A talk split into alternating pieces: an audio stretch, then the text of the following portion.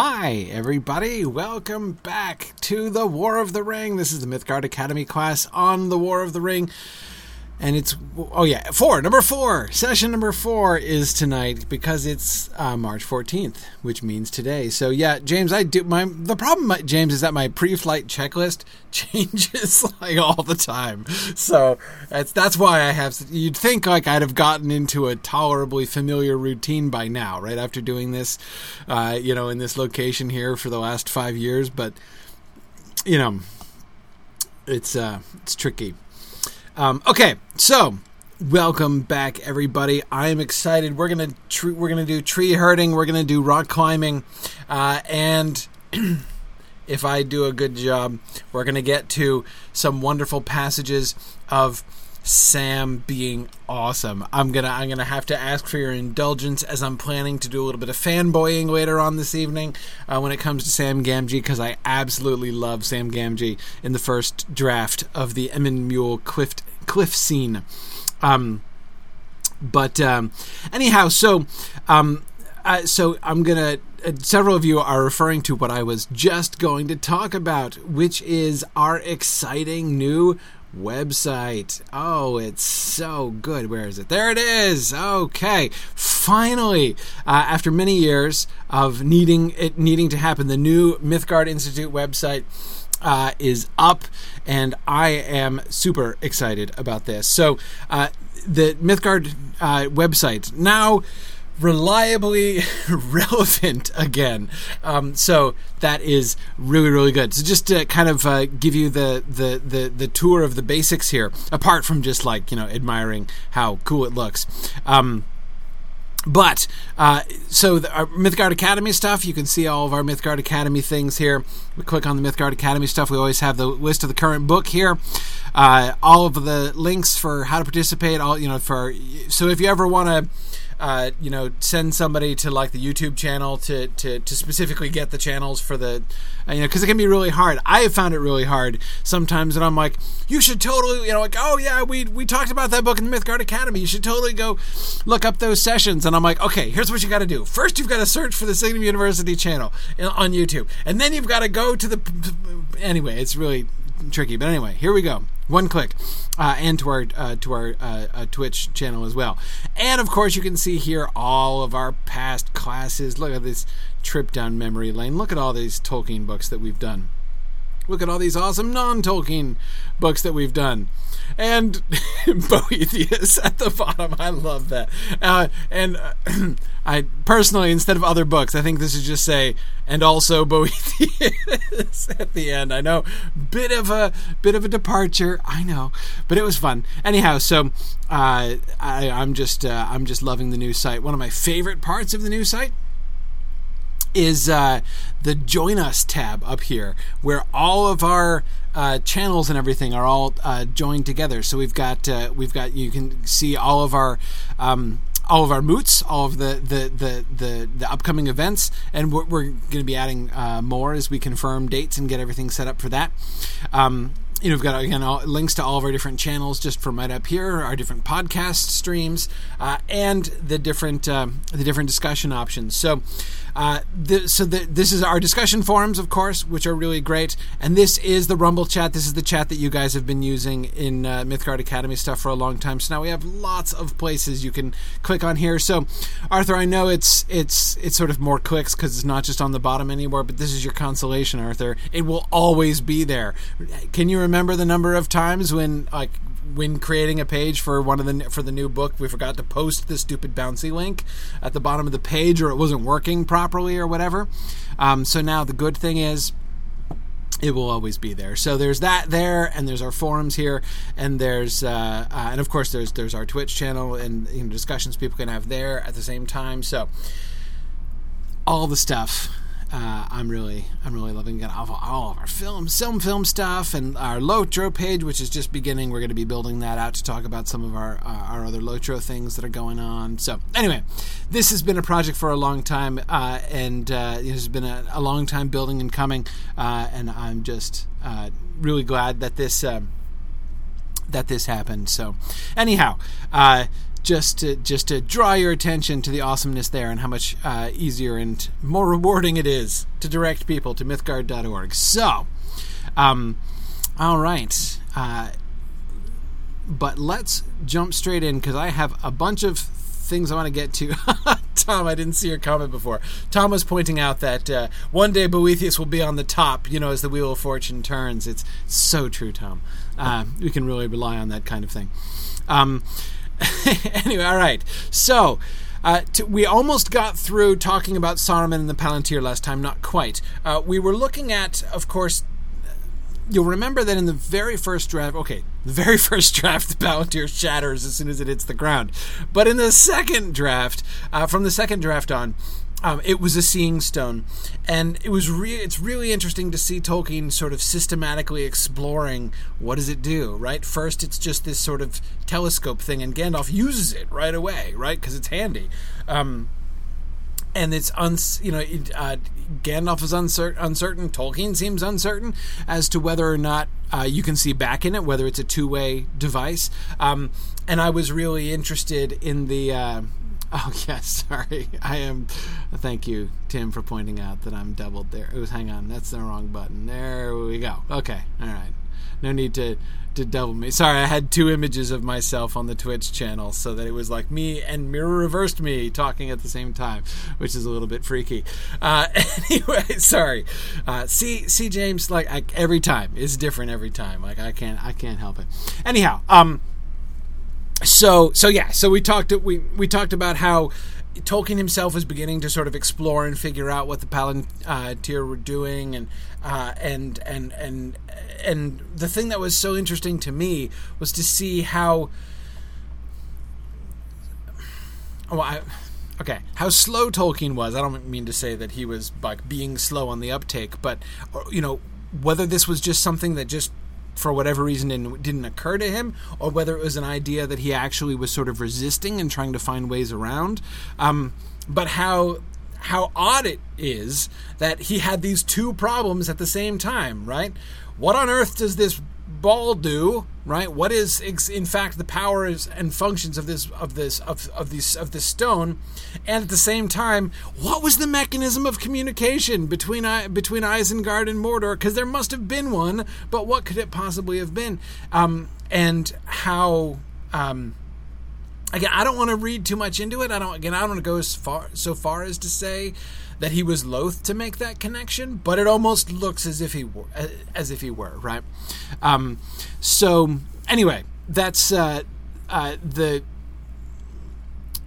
we had gotten the part, the element that we hadn't gotten yet is uh, again we were j- he was just beginning to play with the uh, the two way nature of the stone, right? The possibility of a two way nature. And we had that awesome uh, conversation, one side of a conversation, which was between Gandalf and someone else who might have been Sauron. Remember where he was like, "Sorry, dude, gotta go. I'm busy over here," right? and he just like put Sauron on hold uh, on the Palantir. Uh, if that was Sauron that Gandalf was talking to, then you know, in a kind of a low profile way that is like the most boss Gandalf conversation ever. And I absolutely love it. But anyhow, um, the major element that we hadn't gotten yet was Pippin, of course, and, and, and Pippin's link to the stone. So let's start when he begins to work that in. Then, episode of Pippin and Stone. Gandalf says this is how Saruman fell. He studied such matters. The old farseers of the men of Numenor who made Amon Hen and Amon Lhaw, one in Hornburg, Osgiliath, Minas Tirith, Minas Morgul, Isengard, cha- uh, uh, changed to Angost. That is how Saruman got news.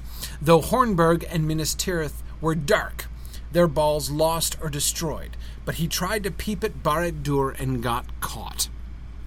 Okay, so when Tolkien decides that the stones are definitely going to be two way, right? So he now has has chose has definitely decided that the the the Palantir should be it should be a communication, you know, a, a, a two way communication device, and he fits this within the the scope of Numenorian technology, right? And we talked about that a little bit last time uh, about how the Numenorians in Tolkien's initial conception are technologically advanced. They actually have like steamships and cannon and artillery, uh, and that's why they're able to uh, that's why there's just no contest when Ar-Pharazôn shows up uh, on the shores of Middle Earth to fight with Sauron.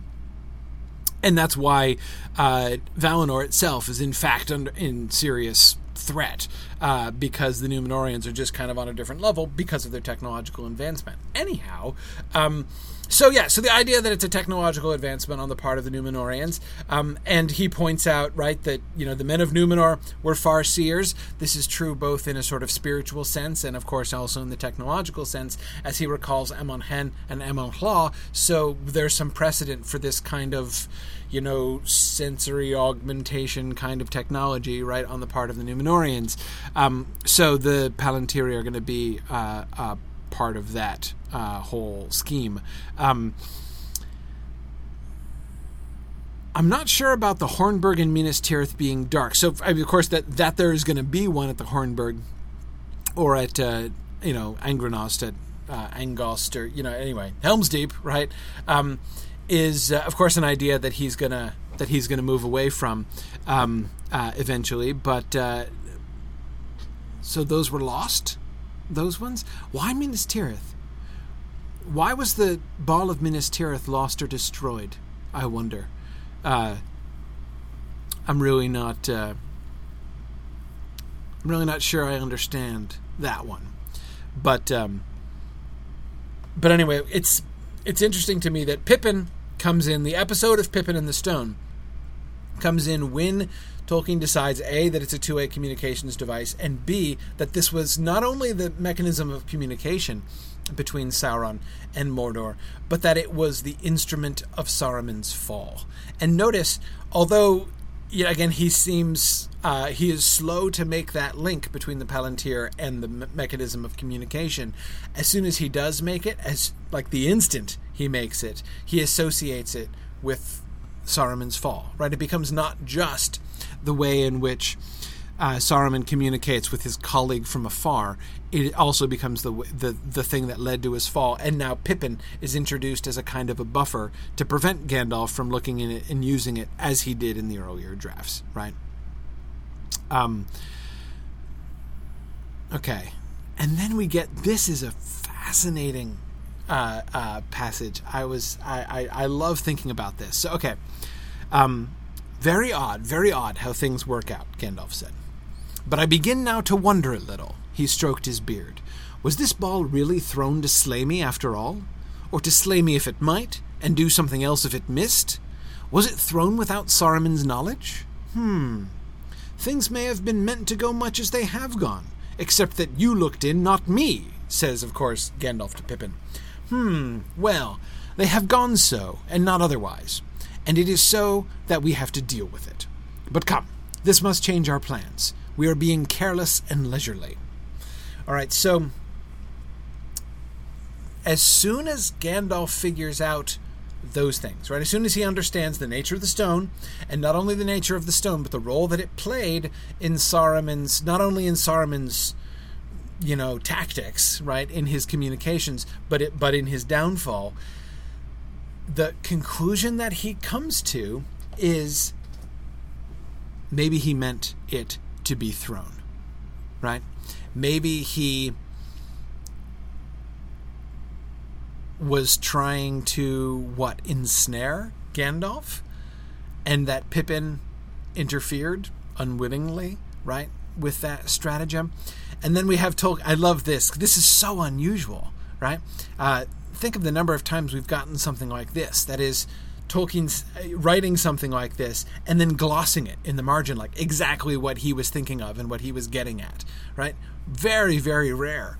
Uh, in these volumes so far. But anyway, against the paragraph beginning, very odd, very odd how things work out, my father wrote in the margin, no, because if Saruman had wished to warn Mordor of the ruin of Isengard and the presence of Gandalf and hobbits, he had only to use glass in normal fashion and inform Sauron direct. But he may have wished A, to kill Gandalf, B, to get rid of the link. Sauron may have been pressing him to come to the stone.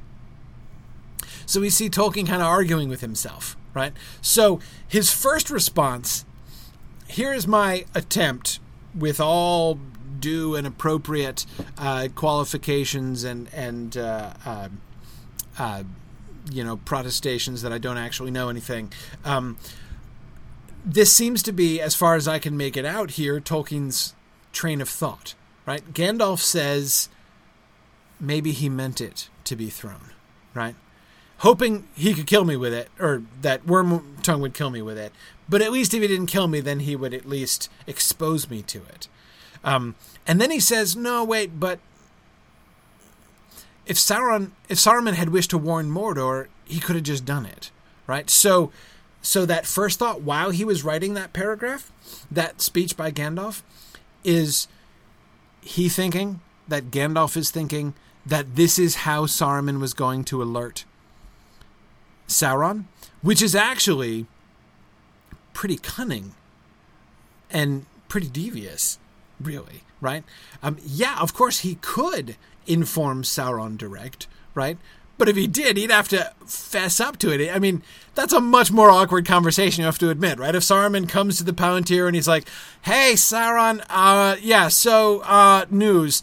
Uh, there was a battle and I lost and, um, you know, I didn't get anything, and uh, you know, everything I have is destroyed, and I'm holed up in my tower, and um, that's it right?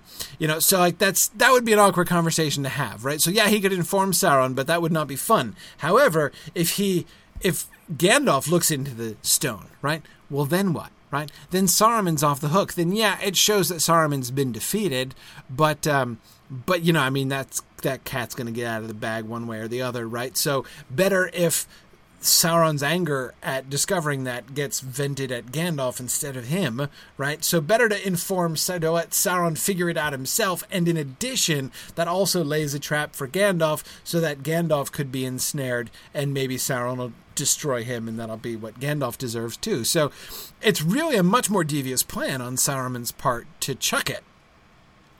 Um and then so then that that then that that third thought. So he seems to have that thought first and then says, no, no, no, it'd be simpler. And then he's like, yeah, but third thought, right? He may have wished A to kill to kill Gandalf and B to get rid of the link, right? He doesn't want to come back to the stone. He doesn't want to report back to Sauron.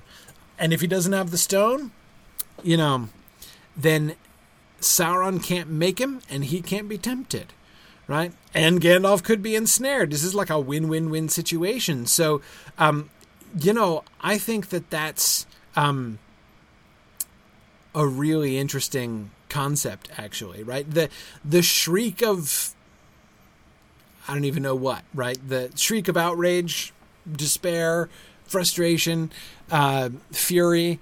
Right? That comes from Saruman when he discovers that you know what exactly Wormtongue was using as a missile. Right? Chucking at Gandalf.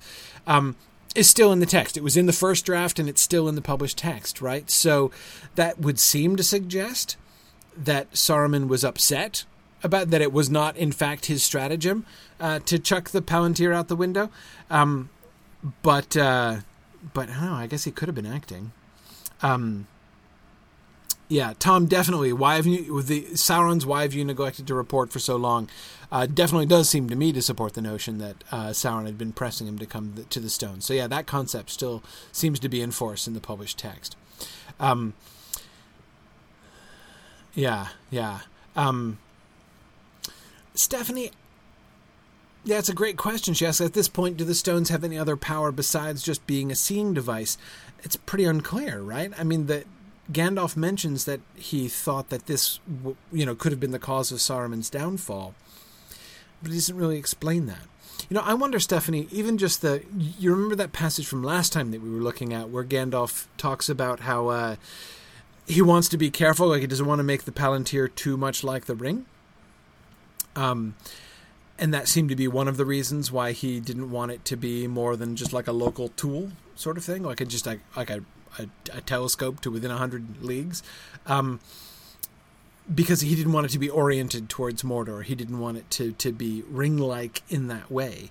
Um, but Stephanie, the the fact that he's kind of putting the Palantir and the ring in the same category, right, seems to me to sort of suggest that the possibility of it having some kind of power, influence, or uh, ability beyond merely being a seeing instrument um, is at least sort of on the table, right? Uh, it's not just neutral. It seems that's why it's it's dangerous for Gandalf, and we need to we need to to sort of interpose Pippin right in the way. Okay. Um, this was not made. Uh, sorry. Then, uh, then it was not made. Pippin hesitated by the enemy. He asked at a rush. No, said Gandalf, nor by Saruman. It is beyond his art, and beyond Sauron's too, maybe. No, there was no evil in it, and it has been it has been corrupted, as have so many things that have that remain. Alas, poor Saruman, it was his downfall, so I now perceive. Dangerous to us all are devices made by a knowledge and art deeper than we possess ourselves. I did not know that any Palantir had survived the decay of Gondor and, and the Elendilions until now.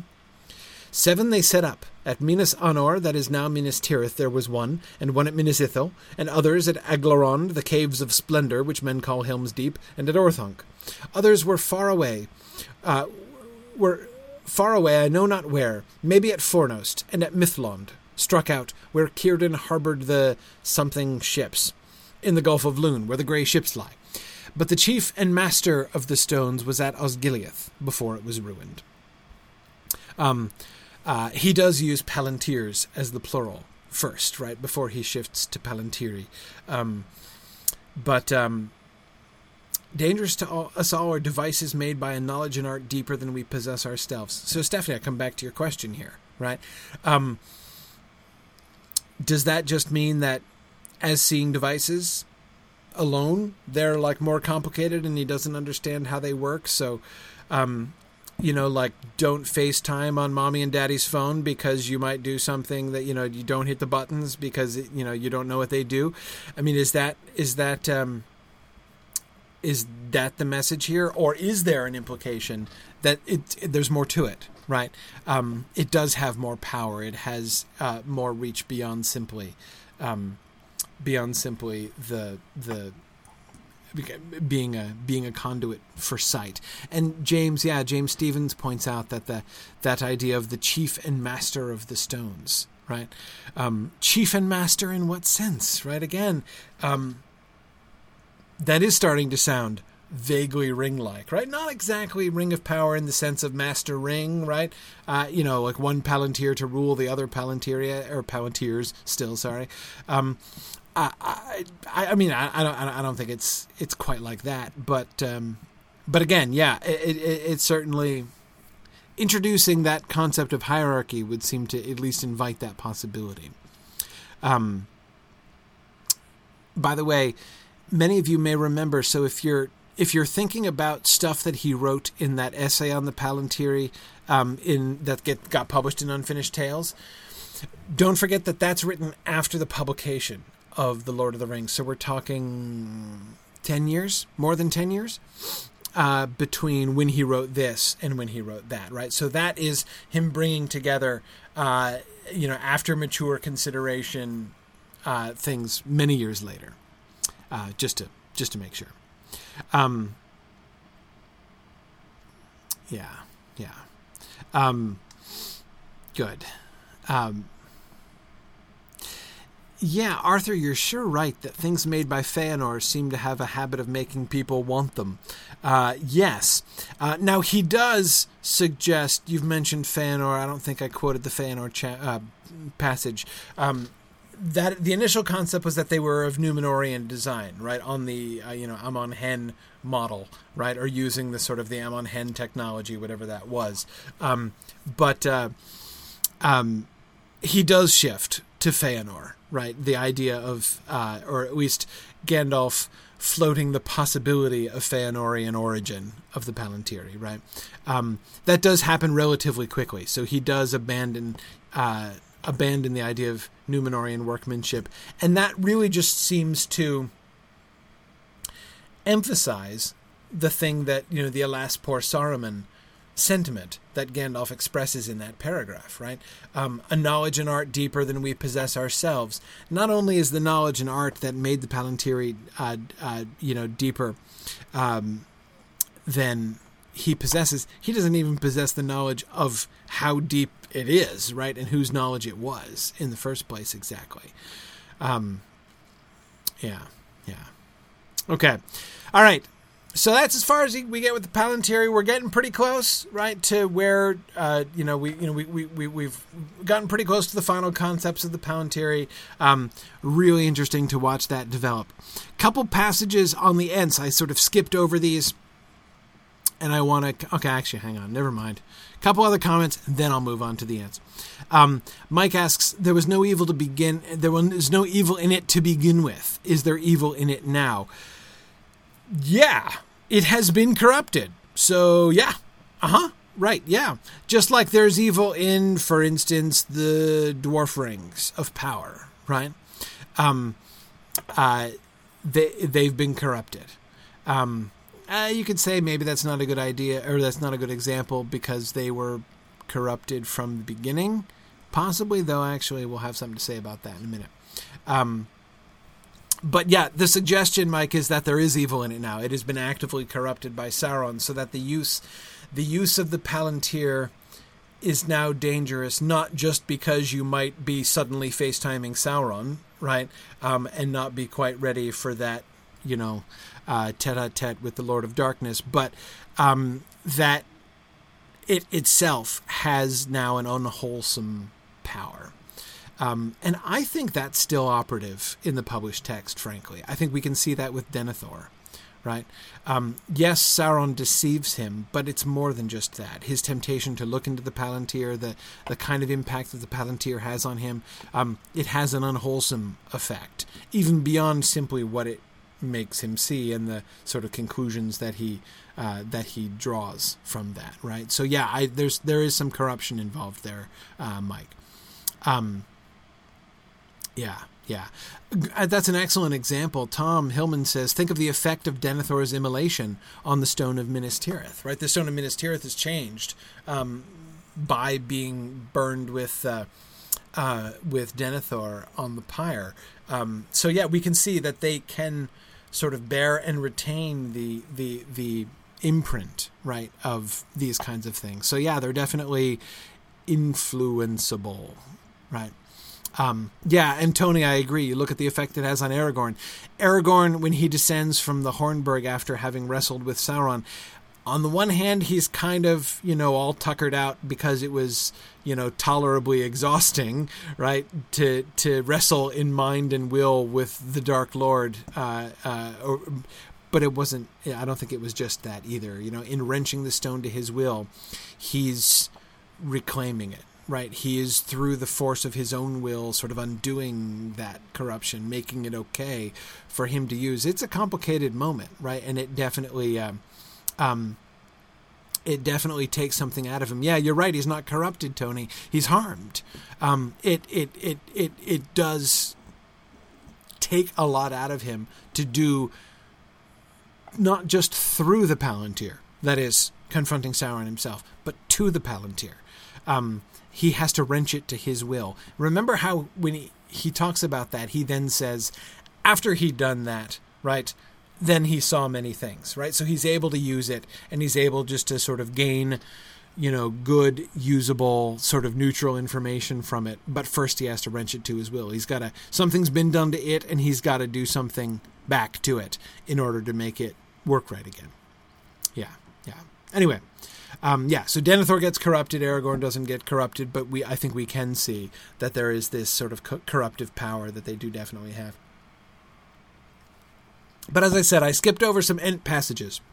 And we can't skip over Ent passages, so I've been pushing these back for like four weeks now. Look at this, all the way back to page 30.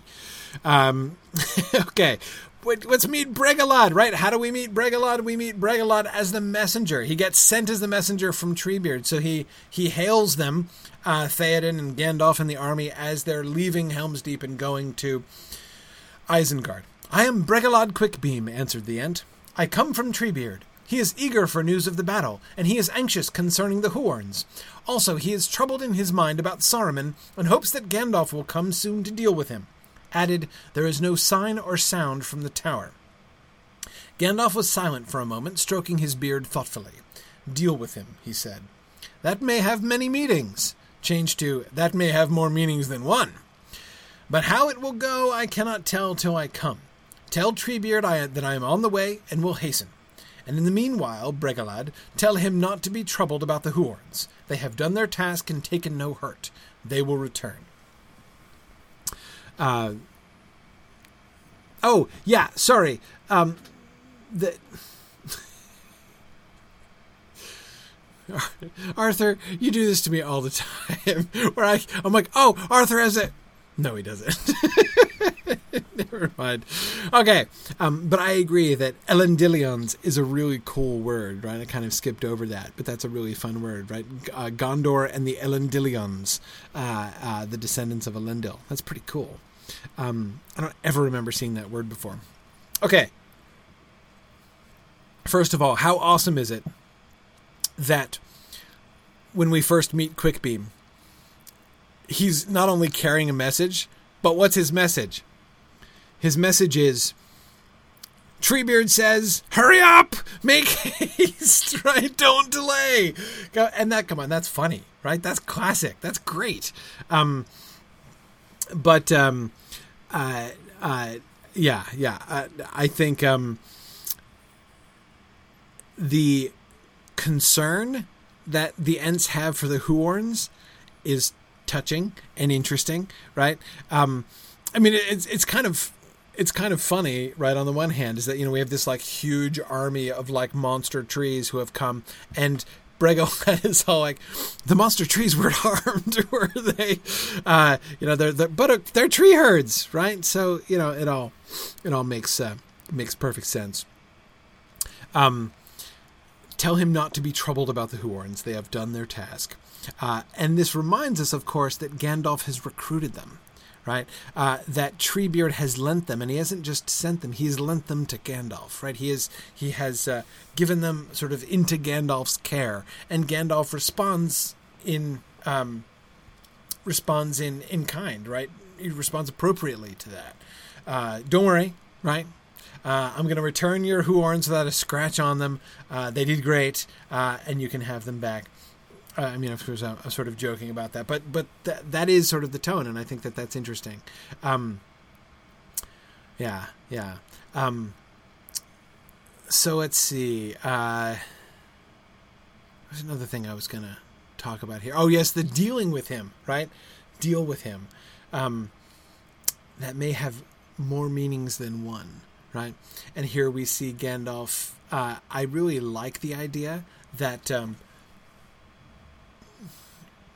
I really like the idea that Gandalf is here mulling over. We see Gandalf mulling over what he's going to do with Saruman, right? And he's acknowledging that there are a couple ways that this could go, right?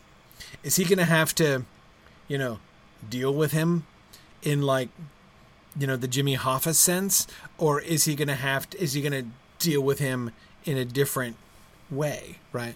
Um, and the, the fact that Gandalf himself seems to be sort of contemplating whether he's contemplating I'm not sure which way this is going to go or whether he's saying I'm not sure what I want to do, right? We don't really know.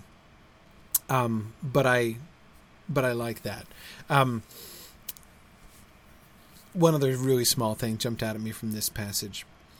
Several of you are pointing to uh, uh, the sci-fi lawyer up there in the Twitch chat uh, mentioned it. Um, Arthur was just mentioning it. Um, the eagerness of Treebeard, right? Seems like a very un-entish or at least untreebeardish thing to be, right? Is eager. But uh, he is eager for news. Now, Let's play a game. Who says that line and where in the published text? Do you remember? I'll give you a hint. The tense is different. It's he was eager news. He was eager for the news. Uh, do you remember who says that?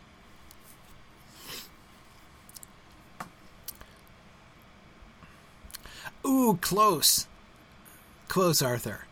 It's not Gandalf about Saruman and Isengard. James Libak has it. It's Treebeard about Saruman. When Tree in many partings, when uh, they get to Isengard and they meet with Treebeard, and he's telling him about Saruman, right, and about how he gave, he made sure that Saruman heard all the news, right, um, and although he hated the news, he was eager to have it, right. Um,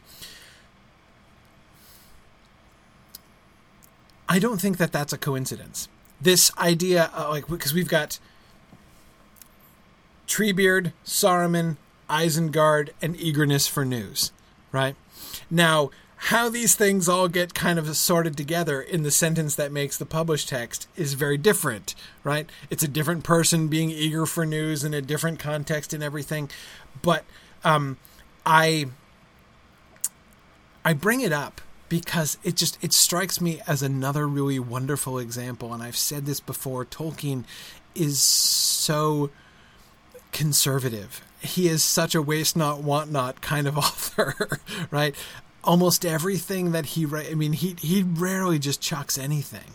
Um and this like that somebody is in, in Isengard eager for news. So like you know we get to to the the, the second meeting right? The second return to Isengard at the end, and this like being eager for news uh, is still like in the air, right? His brain immediately goes back there.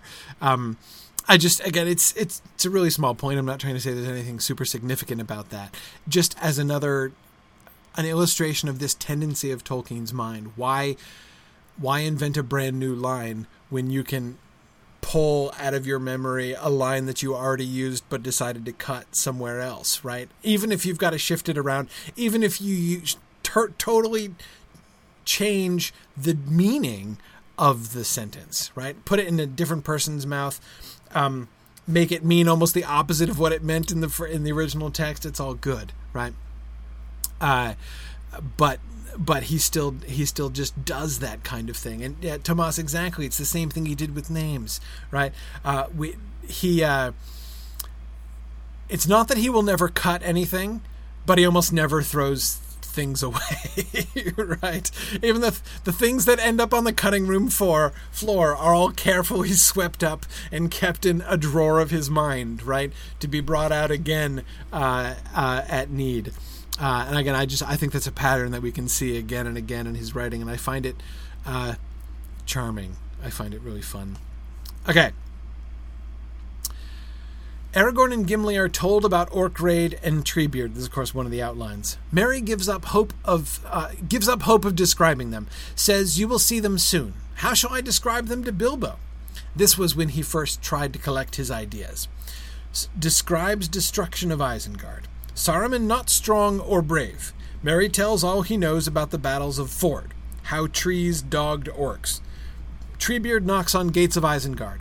Arrows no good. Saruman flies to Orthanc and sends up fires from floor of plain. Scorched Ents go mad, but Treebeard stops them. They let in Isen River by North Gate and flood the bowl.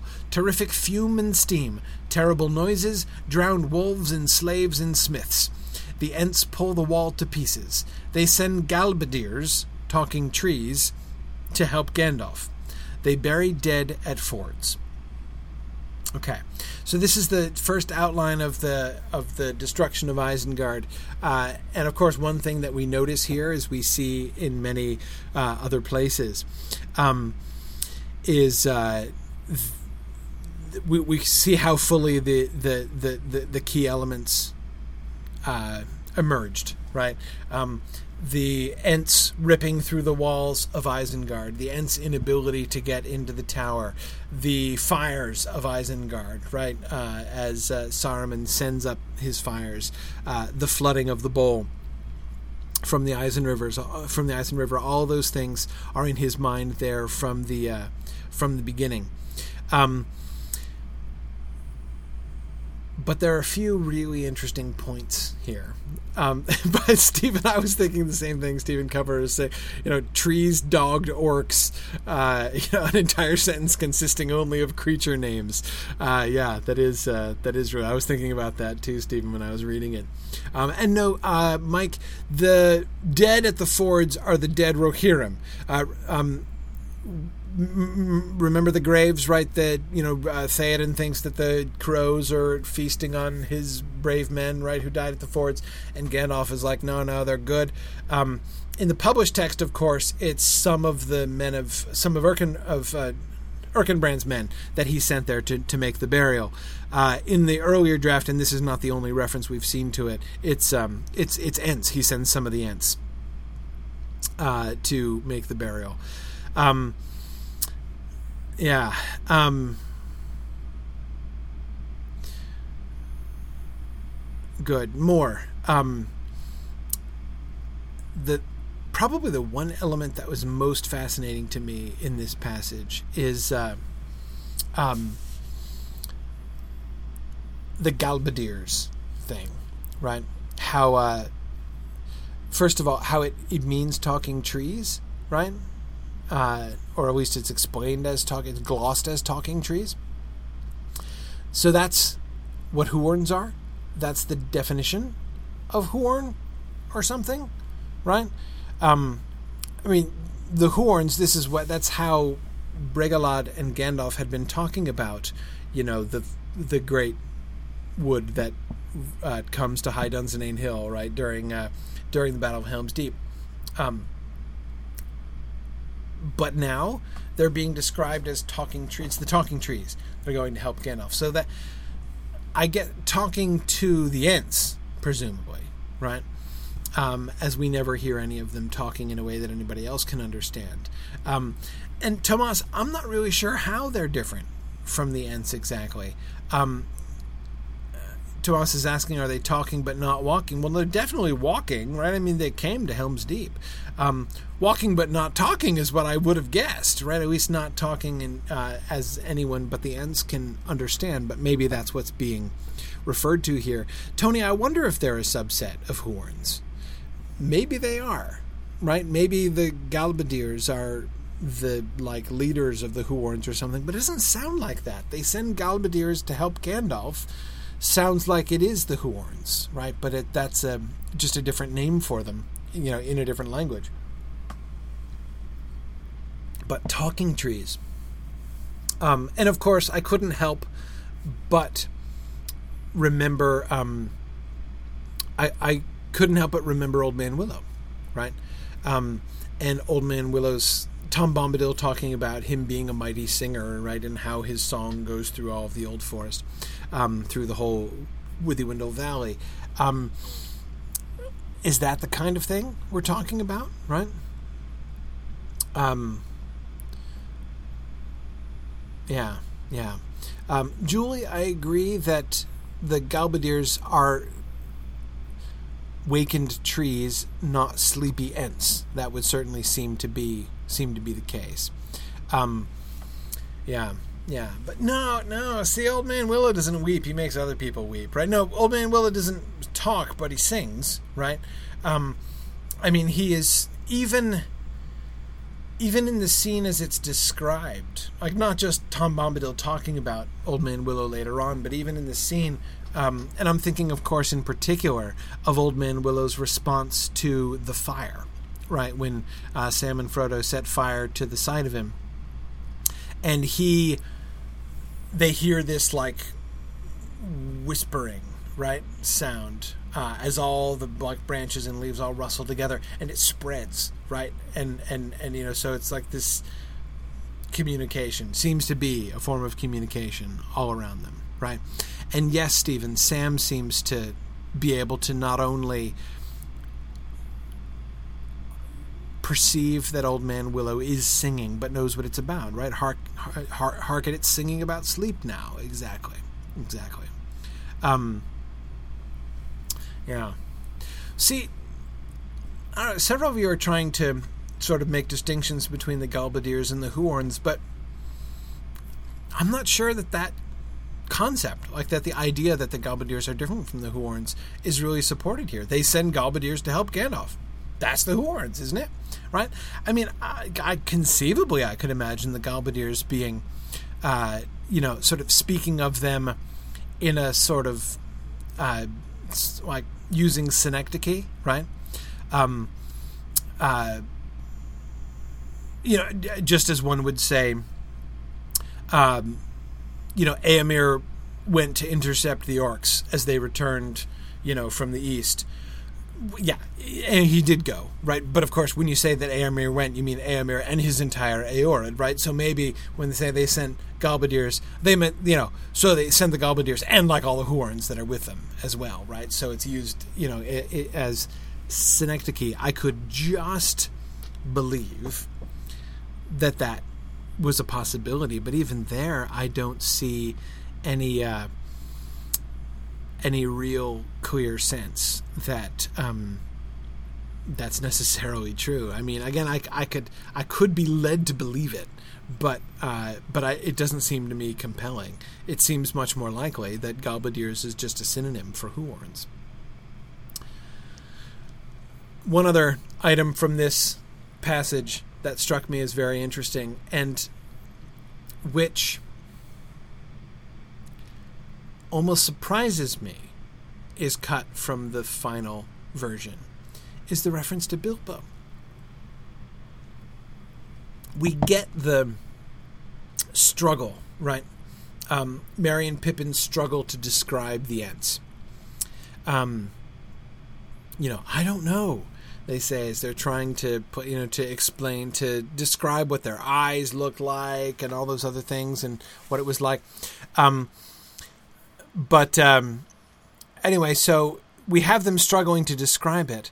I love the fact that one of them's like, "How shall I describe them to Bilbo?" Like Bilbo's going to ask, right? I'm going to have to, you know, it's got to go in the book, but I don't, I don't know how I'm going to re- relate that back to Bilbo. Just the fact that they're thinking of Bilbo, uh, and not only thinking of Bilbo, but thinking of themselves as characters in the book, right? We do get that in chapter three, right? In the Uruk-hai chapter, right? When Merry says to Pippin that he'll get almost a whole chapter in old Bilbo's book, right?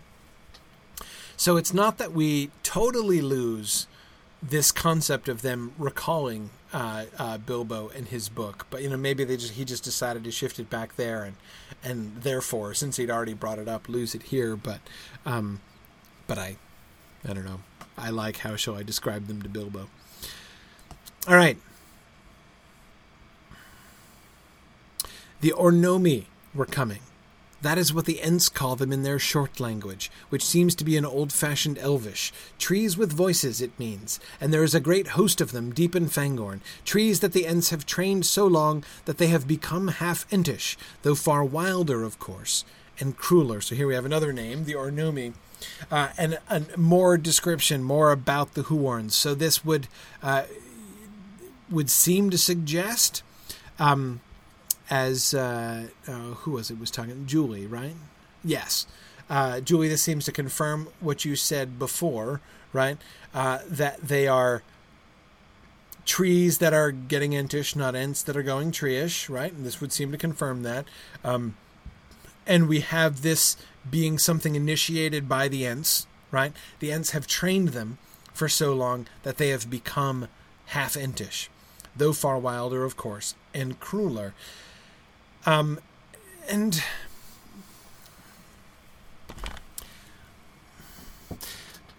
remember when Treebeard talks about this? Um, in chapter four, you know, the sheep get like shepherd and shepherds like sheep. Um, passage. It's mutual right? And he emphasizes the mutualizes. That kind of thing is going on all the time, right? As if, in some sense, ensign trees are kind of this sort of floating population, right? And there's, you know, kind of traffic both directions across that boundary between ent and tree. Um, almost implying or suggesting as if, like, I mean, I don't know that he's actually so. Um, um, that he's positively implying that they can just switch over, right? That like some of the people at Entmoot used to be trees who have become so uh, so entish that they're now officially ents, right? I, I, I don't think that that's necessarily true. Um, but he doesn't explicitly say. I mean, again, he suggests sheep get like shepherd and shepherd get like sheep, right? That sort of thing is happening all the time. Um, but the interesting thing to me that's different here than that passage, um, the, the sheep and shepherd passage, is the wildness and even cruelty of the Huorns is Hmm, okay. I'll just say what I'm thinking, even though I think it's not quite fair or not quite right. But it almost gives a kind of mad scientist element of what the Ents do to the trees, right? That having meddled with the trees, having done what they did to the trees, they created something different and wild and cruel, right? That by by talking to the trees, by training the trees, they have on the one hand made the trees half entish, but it's not necessarily the good half of the Ents, right? Um, because they're trees and not Ents, they're much wilder, of course, given, right? And crueler. Right? That it's part of it's part of what it's part of what they are, right? Remaining trees, even they're half entish, but uh, but the other half is still wild, right? Is still sort of uncontrollable. Um, it does start to sound a little bit like a Doctor Who episode, Tom. I agree. I agree. Um, so yeah, it's it's fascinating, right? I mean, it it like cruel. I mean, if they're crueler than Ents, does that suggest that it was a bad idea to wake them up? That by waking them up and like unleashing them, you know, they've done harm? They, the Ents, have done harm? You know, I, I don't know if I want to quite go that far, but again, we have Old Man Willow, right? If somebody woke up Old Man Willow and, uh, um, you know, if he is the result if he is one example of what a half entish tree looks like, you got to think maybe the Ents didn't do anybody any favors, right? Worked out at Helm's Deep, but um, uh, but remember that's a thing that happens. It's it is a thing that happens more than once. That by its own weapons is the enemy worsted, right? Uh, so um, uh, that's of course thinking about the Paths of the Dead later on um, that Shades of Fear could be uh, fighting for the good guys against the enemy. But yeah, yeah, um, yeah. Rachel, that is ex- that is a very sensible follow up question. Rachel, Rachel Draper says, "Does that mean that trees are naturally cruel?" Um, you know, Rachel, think back to the description of the old forest, right? the trees in the old forest are mean. Right now, look, they're in a struggle for life, right? I mean, it's part of being wild. To be wild is to be incompetent. How do trees act in the wild? Right? Trees aren't kindly in the wild. They're not kindly to other trees, right? Are they? No, they're not. What do they do to other trees, right? Crowd them out and take all their sunlight so that they wither and die, right? Never a second thought, never a by your leave, right? It's a tree tree world. it absolutely is, Tony, right? And and yeah, they they and as far as their competition with like the things that walk about, hacking and and killing and all those things, right? They have no patience for those at all, right? Yeah, I mean I was um, when we were talking about the old forest descriptions in exploring the Lord of the Rings, I was suggesting there, I think that that passage is a really important thing for us to remember, um, both in thinking about hobbits and in thinking about trees. It's not all like Tolkien is pro nature and he's pro tree, but he's not. Uh, you know, it's not. Uh, it's not all fun and games, right? Um, yes, nature can be red in tooth and red in root and twig, right, Mike? Exactly. Yeah. Um, exactly. Exactly. And Tomas, yeah, the hobbits were competing for resources with the trees. Absolutely, yeah. The farmers and the the farmers in the forest can't be friends. Um, but uh, but yeah, but they're so they're fighting back. That's what they do. It's what it means to be wild, and they're willing to apparently to be cruel. So you you wake them up, right? You teach them to talk. You let them walk around. What are they going to do? well, now they are walking around, right? Now they can now they they can go about like those you know two-legged creatures can, and uh, they can do some of their own hacking and hewing. So uh, it's it's um, yeah, and Tony, that's a really interesting parallel. Uh, uh, Tony is thinking about the, the unleashing of the power of the river to flood Isengard, right? Seeing the trees as a force of nature uh, in that way, and uh, you know the force of nature, you know, is wild but also cruel, right? Look at hurricanes. I mean, that's uh, um, yeah, wild, cruel, looks cruel, right? Uh, so yeah, that's definitely part of the part of part of the world. So it's interesting his the, this view of not only of Huorns but even of Ents. Uh, Huorns, not Huons. That's different. Uh, of Huorns, uh, uh, and it is not. Well, I was going to say Rosie, though that seems like an Entwife reference. But anyway, one more Ent passage. I do not know who is more, most surprised at their meeting, Gandalf or Treebeard. Gandalf, I think, for once. This is still the hobbits, of course, telling the story. Uh, for from a look he gave us when we first met, I have a fancy Treebeard had spotted Gandalf in Fangorn, but would not say anything even to comfort us. He had very much he had uh, uh, very much to heart the elvish saw of Gildors: "Do not meddle in the affairs of wizards, for they are subtle and quick to wrath." But Gandalf knew Treebeard was on the move," said Gimli. "He knew there was going to be an explosion." But not even Gandalf could guess what was going what it was going to be like," said Merry, changed to Pippin. It has never happened before, and even wizards know little about Ents. Right? Yeah. So even Gandalf is so Gandalf who knew that the explosion was coming, um, uh, did not expect it to look like it did. Right. Um, first of all, I love the idea of Treebeard having really taken to heart you know, uh, uh, that old elvish saw of Gildors, do not meddle in the affairs of wizards, right? So he's not going to say anything even to comfort them, right? Um, even Gandalf could not guess what the explosion of the Ents was going to be like. Um, so this idea again of the the wrath of the Ents, the this the the, the Ents is a for you know when you actually, you know, let the wildwood demons out, right? When that when the force of nature is just unleashed, it is unpredictable and savage. And you know what that makes me think of? What Saruman said, right? Um, it is wayward and senseless.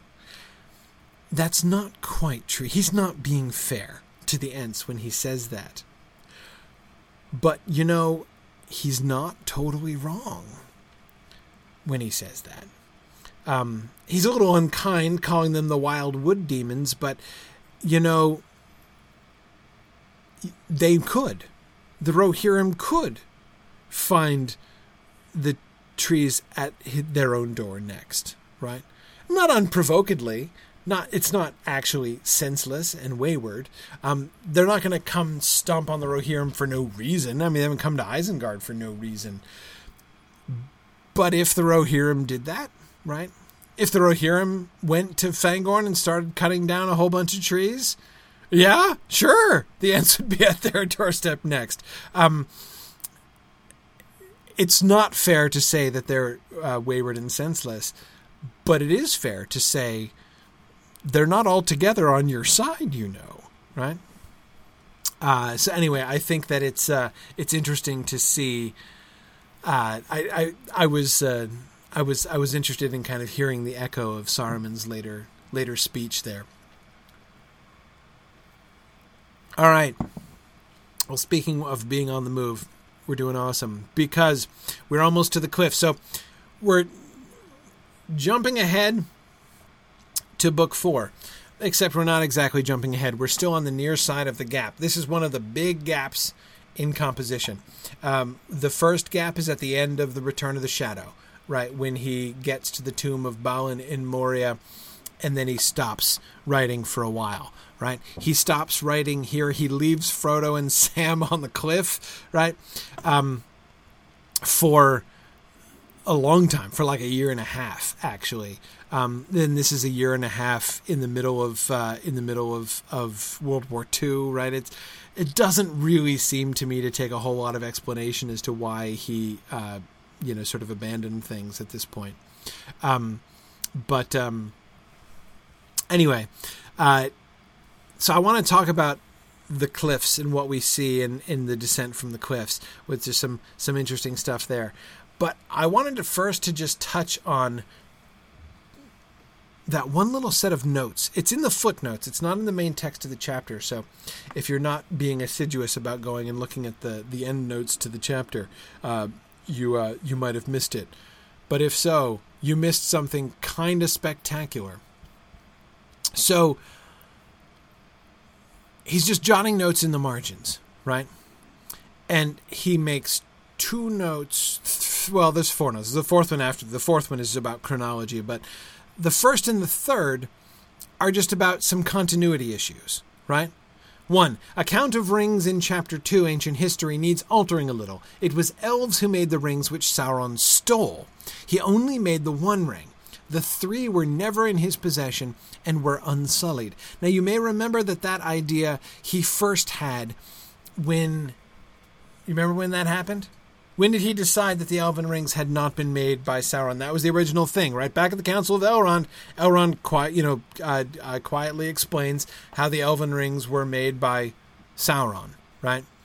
Um, and of course, then says that they're not they're not around anymore, right? Um, do you remember when he changes it?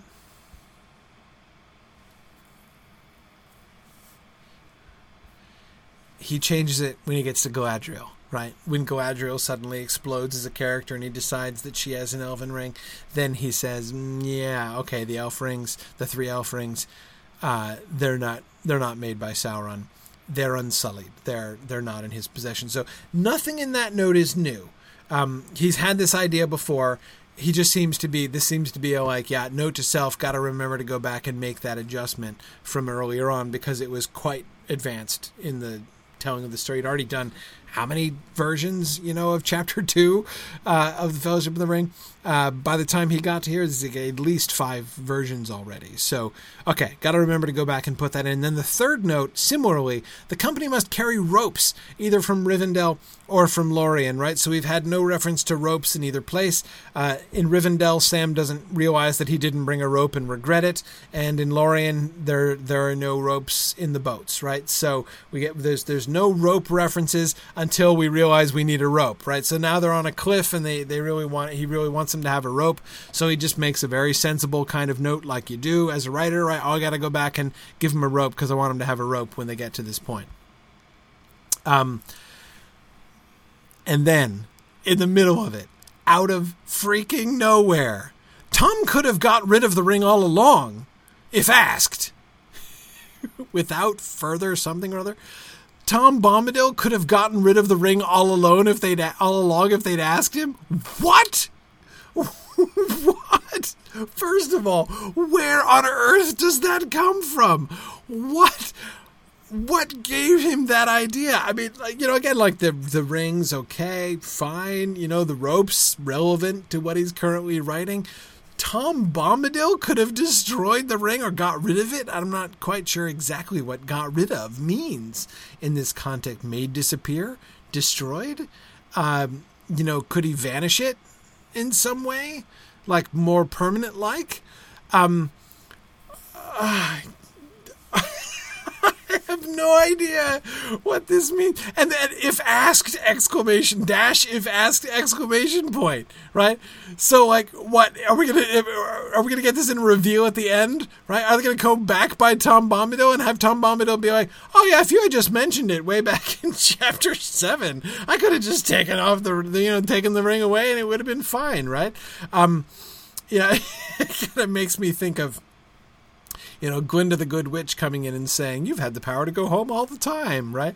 Uh, which just seems like an extremely irritating thing to say. Um, but anyway, it's wow. I just, um, uh, I don't know. Like, I, I can't even, I can't even, like, I don't even know what's more shocking what element of that statement is more shocking? The fact that he can destroy the ring? Why?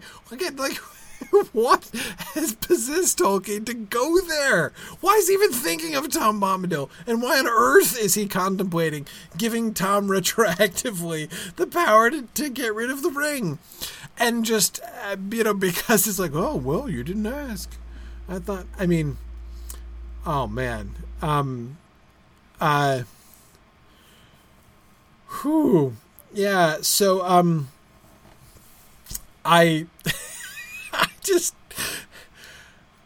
this might be that note number two in this little list. And I was thinking about this. That might be my candidate for most shocking thing I have read in the history of the Lord of the Rings so far. I mean, of all of the like revelations that we've seen as we've read through this carefully, and as I've said, I've never read these books cover to cover to cover before. You know, I've I've, I've read around in them and I've looked stuff up in them and I I've read them at, at various points, but just sitting down and going through chapter by chapter the way that we've been doing, I've never studied them like this before. Um, I can't remember being so floored by any single sentence in the history of the Lord of the Rings as I was by that. I just, uh, I don't even. I, I, got nothing. I mean, I have no idea what to say. Uh, but um, yeah, I'm trying to figure out if this would help or hurt the case of the people who argue that Tom Bombadil is useless and should have been cut. I, I know there's some Tom Bombadil haters out there, uh, but uh, uh, you know I don't know if the Tom Bombadil hate this would make the Tom Bombadil haters if if this would give them any pause or if this would just make them hate him worse. Um, but um, whew. so yeah, I mean it's I'm I'm not sad that this idea didn't go any further than this, uh, but I am just I guess one of the morals of the story is if you think you are in reading through these books, if you think you're you're like beginning to get like in touch with how Tolkien thinks, uh, maybe we still have something to learn. Uh, I suppose. Anyway, so yeah, I, I I got nothing else. I just wanted to marvel at that with you for a moment. But let's let's get to the Emyn or whatever they're called. What we're calling those hills changes constantly. And you remember you may remember that was already happening. Back in the multiple revisions of the Breaking of the Fellowship chapter, that whole area got named and renamed and renamed like a hundred times. So um, I'm just going to call them the Emyn because that's what they're called in the published text. So anyway, we are above the dead marshes that lie between Anduin and the pass into Mordor, said Frodo. We have come the wrong way. We, changed to I, should have left the company long before and come down from the north, east of Sarn Gebir and over the heart of Battle Plain. But it would take us weeks on foot to work back northward over these hills. I don't know what is to be done. What food have we? Shift into outline form. A couple of weeks with care. Let us sleep. Suspicion of Gollum that night, they work northward. Next day, footfalls on the rock. Frodo sends Sam ahead and hides behind a rock using ring. Gollum appears. Frodo, overcome with sudden fear, flies, but Gollum pursues. They come to a cliff rather lower and less sheer than that behind. In dread of Gollum, they begin to climb down. Okay, so what do we see about the concept here, right? Yeah, Stephen, uh, good. Thank you for catching that confirmation that Frodo does have wings, right? See, it is proven there. Frodo, just like Balrogs, uh, ha- clearly has has uh, has wings. Um, one element here. This is made more of a chase scene, right? Um,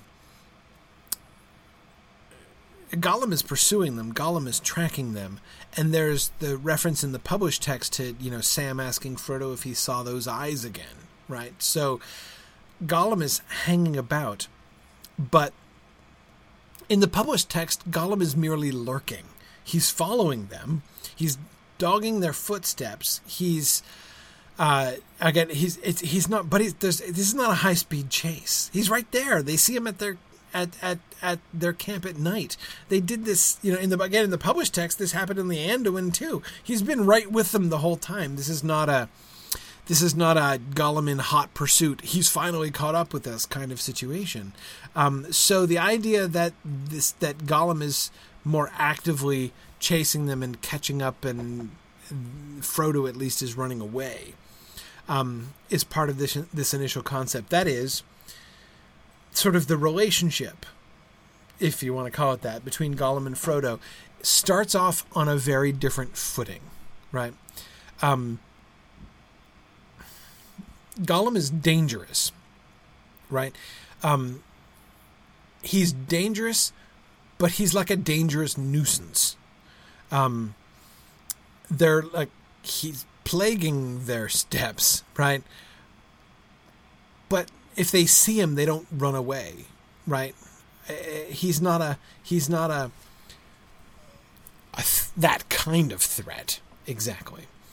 Um, so it's interesting to me that he was originally that the first the dynamic between Gollum and Frodo in the initial stage is Gollum as pursuing monster and Frodo running in fear from Gollum, right? Running before the pursuing Gollum. Um, and yeah, Tara, it uh, could it be the ring amplifying his fear of Gollum, pushing him to put it on? Quite possibly, right? And we've certainly seen that kind of pattern uh, in the published Fellowship of the Ring, um, and the emphasis, you know, Tolkien having uh, emphasized using ring here, right? Um, is suggestive, Tara, right? That maybe uh, uh, you know he's been tempted or pushed into using the ring uh, by his fear of Gollum, um, which may therefore be em- being emphasized by or even have its source in the ring. That does seem to me possible, though. Again, we're not. It's pretty indirect, you know, so it's hard to draw that conclusion very firmly, but it, it would fit. But again, to me, the thing that the kind of the broader thing that's that's interesting about that is just that's the way their relationship works, right? That's the way that the, the dynamics are between them. Um, Gollum is somebody that Frodo runs away from when he sees them, that he's just hoping won't catch up with them, because it it turns things around pretty differently, right? When uh, um, when they finally catch him, uh, and when he's forced to make the promise. Let me see if I can be more explicit about that. In the published text, Gollum is not a direct threat to the two of them. They're not worried he's going to physically assault them. He might try to sneak up and throttle them in their sleep if they're not careful, right? That's which is why they set a watch. But um, they, again, in the published text, he's not a physical threat. He's not just going to assault them. And if he popped out of the bushes, they wouldn't run away. Um, in other words, in the published text, the power dynamic, Frodo is in charge, right? Frodo and Sam are more powerful than Gollum is. So he's dangerous because he could betray them, right? Um, or he might catch them in a vulnerable moment and do some harm to them. But Frodo has a power advantage over Gollum to start with. So when they capture Gollum and uh, put the rope on him and Frodo makes him promise, it doesn't change, right?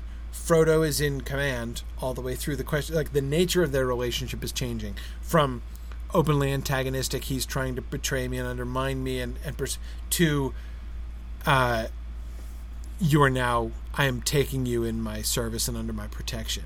Right? Um, you're going to help me instead of hindering me. Um, you're going to stop being a nuisance and start being some help.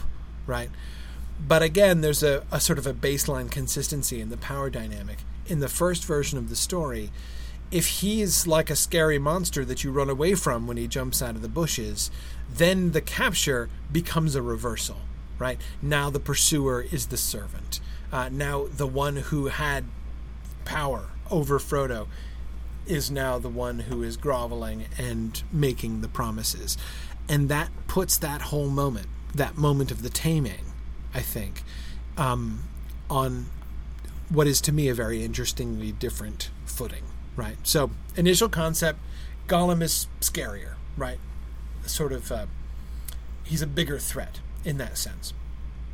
Also, I think when you are running away from a scary monster, I'm not a professional.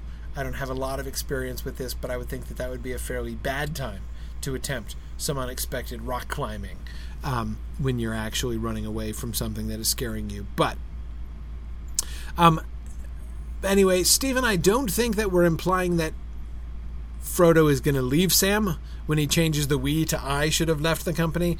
But Frodo is still early on in his mission here, and he is still kind of wishing he tried to get away without Sam, right? Uh, and he's still kind of wishing that he had made it, right? That he had successfully uh, gotten away from Sam. He wishes that Sam weren't with him because he's bringing Sam into danger, and he didn't want to bring any of his friends into danger with him, right? So I think it is merely him saying that. So it's interesting that that that change, Tolkien's first impulse is to say we should have left the company, and then he's like, oh no, wait, that's not Frodo's plan A, right? Frodo is still kind of resisting the fact that uh, Sam should have come with him, right? Um, yeah, yeah. Oh, Stephen, oh, you're thinking of when Frodo uses Sam as bait. And then Frodo sends Sam ahead and hides behind a rock using the ring. I guess he's he's I guess he's using Sam as bait there. I hadn't really thought of that. uh, and so when Gollum shows up and he Frodo then runs away, uh, they're abandoning Sam. yeah. Uh, maybe it's a little harder to understand. Is he running away with Sam? Is he running away without Sam? Um, uh, yeah. No, that's a great point, Stephen. I hadn't even been thinking that through. You're right that if he's sent Sam on ahead, and then instead of doing what he meant to do, which was presumably pounce on Gollum or whatever, or follow him at least or something, instead he runs away. He's got to be running in a different direction than Sam went on ahead, right? So he's leaving Sam behind. Um, he's drawing Gollum after him, presumably, right? And we know the Gollum is pursuing, so it's possible, Stephen, to put a kind of a better spin on that. But it's a that's that's a weird moment, I think, and there's no there's no two ways about that. All right. Christopher points out the letters in which Tolkien talks about how much trouble he was having with this, right? Um, and it's really fun to kind of think when you read in the published text the frustration that Frodo feels about like how are we going to get down from these hills, uh, and it's it's to me sort of doubly fun to think about you know, Frodo is speaking Tolkien's own frustration, right? How am I going to get them down from these hills? Um, and of course, they end up being abandoned in the hills for a year and a half. Uh, anyway, when we realize that we have a rope, right? We'll come back to the backpack issue later on, my favorite thing. But anyway, uh, when we realize we have a rope, we have to figure out how to use it, right? So Frodo has a, a really simple plan. That would not be much good, said Frodo. You down and me up, or the other way. Is there nothing to make an end fast to up here? What? said Sam. And leave that and leave all handy for that Gollum? Well, said Frodo, so Sam does not want to just tie the rope to a stump and then climb down it, because that would leave the rope all handy for Gollum. So he thinks of that immediately in the original text. Well, said Frodo after some thought, I'm going down with the rope on, and you're going to hold on to the end up here. But I am only going to use the rope for a precaution. I am going to see if I can find a way down that I can use without a rope. Then I climb up with your help, and then you go down with the rope and I follow. How's that? Sam scratched his head. I don't like it, Mr. Frodo, he said, but it seems the only thing to do. Pity we didn't think out this rock climbing business before we started. Another quote, which could have been put straight into Tolkien's mouth. I'll have to stand down there staring and waiting to catch you. Do be careful. I love that image of Sam being down there like, okay, all right, Mr. Frodo, don't worry, I've got you. Um, yeah, Stephen, this seems super complex, right? So Frodo's plan is he's going to climb down with a rope, and then he's going to climb back up, and then Sam is going to go down. He's going to lower Sam down on the rope, and then Sam is going to keep the rope, and then Frodo's going to climb down again without the rope. So the simplest way to get down the cliff is to climb up and down like three times, right? Um, not a simple plan, right? Um, yeah, and Nancy, you're right. The kind of the hobbitry of Frodo and Sam is is kind of creeping in, and it stays. There's there's we get we can see some of the sort of wry exchange between them, right? Especially on Sam's part, as he's pretty grumbly at this point in the published text. Um, yeah, it's uh, it's it's it's complicated. Yeah, Mike, it does remind me of one of those jokes about the yeah involving a, a goat and a rowboat and a wolf, right? And how you can't leave the wolf and the and the goat alone, or else the wolf will eat the goat, right? So how can you get everybody across with the? Yeah, it does sound exactly like that kind of problem, and I'm not sure this is the simplest uh, sort of solution. Um, bigger picture here, though. The fun thing is to watch this and remember how he's going to solve the problem right? It's going to get solved. And how's he going to solve it? Simple, right? Make the rope come to Sam when he calls, right? Um, the fact, the mere fact that Sam never thought about leaving the other end of the rope tied up at the top until they're both safely down is not difficult, right? I mean, that's easy to believe. That sort of works pretty well, but but here's the here's the bigger point that I would make, right? Tolkien's first approach to this question, as he's trying to work out this story, is 100% practical. Right? He's not. He doesn't seem to be thinking much about sort of the bigger story or you know larger themes or anything like that at all. Right? He's just thinking there's a logistical problem we have two hobbits on top of a cliff and they need to get down. They've got one rope and there's somebody pursuing them, so they don't want to leave a rope behind them. And how do they manage it, right? And he seems to be almost brainstorming ways in which their descent could be managed. In the end, the solution that he goes with is simpler in one sense, right? In that it doesn't involve anybody going up and down the cliff three times, but it does. Um, but it does add an extra and strange wrinkle, right? He adds some magic into the situation, right? And that not only marvelous element right? The idea that the rope might be, in fact, a magic rope in some sense. Um, though, of course, that's not the word that they use in in uh, in Lorien about it. Um, but also the sort of touchingly tender affection for the rope that Sam feels, right? That uh, that uh, wonderful. I love that Sam doesn't say something like, "It came when I called upon the name of Galadriel." Right? That's not what he says, right? He says, I think it came when I called, right? Oh man, it doesn't get more adorable than that. But anyhow, um, in other words, think of the the final version has much more character development.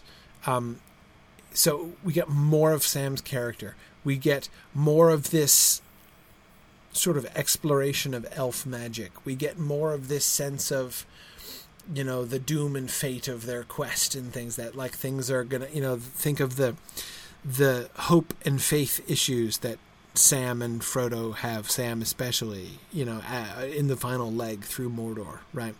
Um, it's um, those ideas are gonna bubble through to the surface. But once again we see as we've seen before that's not where Tolkien starts right that's not what he begins with. He doesn't begin with Sam and his beloved magic elf rope, right? He begins with two hobbits on a cliff, and I have no idea how I'm going to get them down. And that's all he's thinking is how do I get them to the bottom of the hill, right? Um, yeah. Okay. First, he lowered his pack by the rope. Then he cast it loose. He was left alone at the top. This is Frodo, of course, having gone down, come back up, dropped Sam down, and now he chucks it off, or he lowers his own pack and then chucks it off. At that moment, there was a great clap of dry thunder overhead, and the sky grew dark. The storm was coming up the Emyn Muil on its way to Rohan and to the Hornburg far away where the riders were at bay. He heard Sam's cry from below, but could not make out the words, nor see Sam's pointing hands, but something made him look back. There, not far away on a rock behind and overlooking him, was a black figure, whose glimmering eyes like distant lamps were fixed on him. Unreasoning fear seized him for a moment, for after all it was Gollum there. It was not a whole something or other, and he had Sting at his belt, and Mithril beneath his jacket, but he did not stop to think of these things. He stepped over the edge, which for the moment frightened him less, and began to climb down. Haste seemed to aid him, and all went well until he came to the bad place. The end! Right, and that's where he leaves it for a while. Um, in the bad place. Uh, Frodo's. So the darkness and fear that comes over Frodo with the rising up of the storm and everything um, on the cliff face in the published text has never has anything to do with Gollum, right?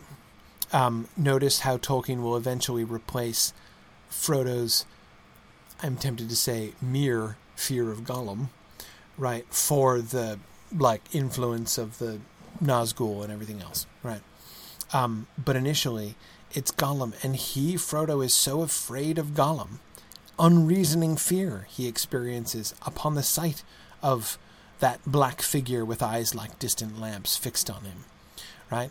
Even and and the narrator goes out of his way to point out he has Sting at his side and Mithril beneath his jacket. Right? He's wearing impenetrable armor and he's got a magic sword, and Gollum is unarmed and unarmored.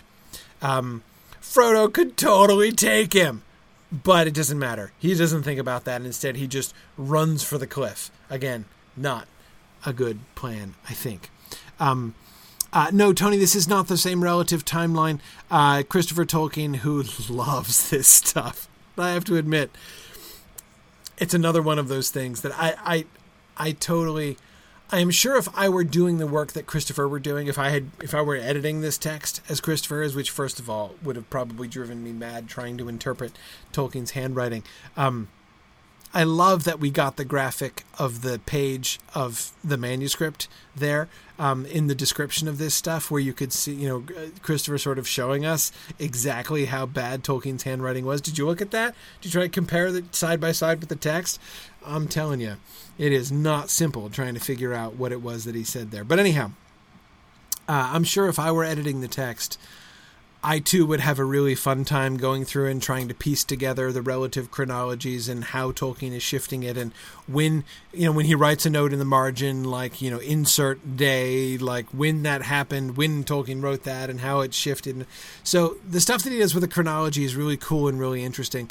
I'm not going to talk about it a whole lot because it it's I mean it's it's interesting to see Tolkien reconciling these things but um I don't know. Seemed to me not quite as much there to talk about as far as uh, as far as this discussion is concerned.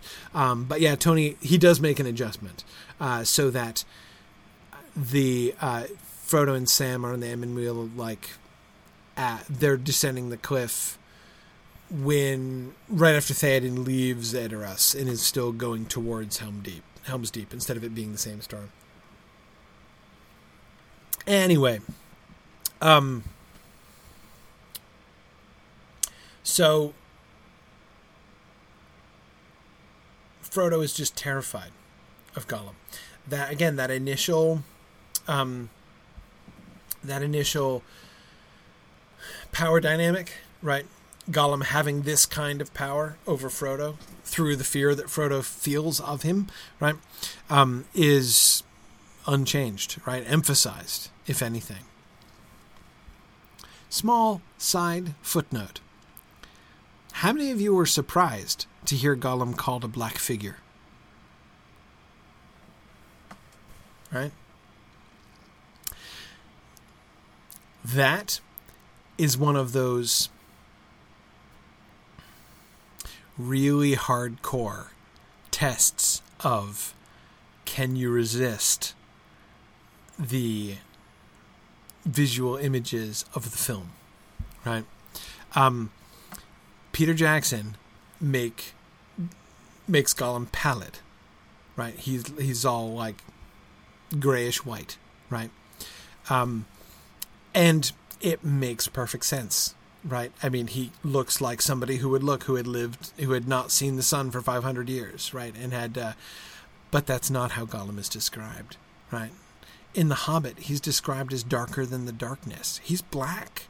Gollum is not pale white skinned. He's black skinned, not brown skinned, black skinned. He's like a shadow. Uh, he's a piece of darkness.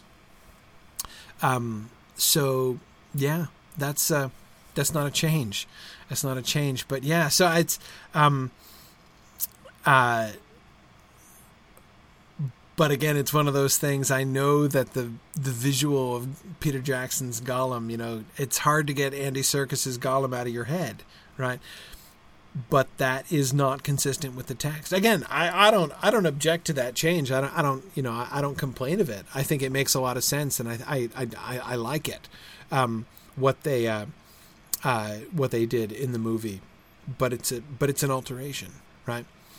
Uh, no, no, uh, Tim. I don't think he's suggesting that the black figure with eyes like distant lamps. You could read that as a kind of silhouette. It's possible, but Gollum is very explicitly black skinned. Like his person is black uh, in The Hobbit. Um, that's very that's very plain. Um, Yes, exactly, Stephen. Uh, um,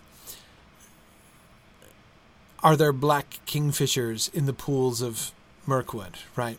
Um, or a black squirrel? Yeah.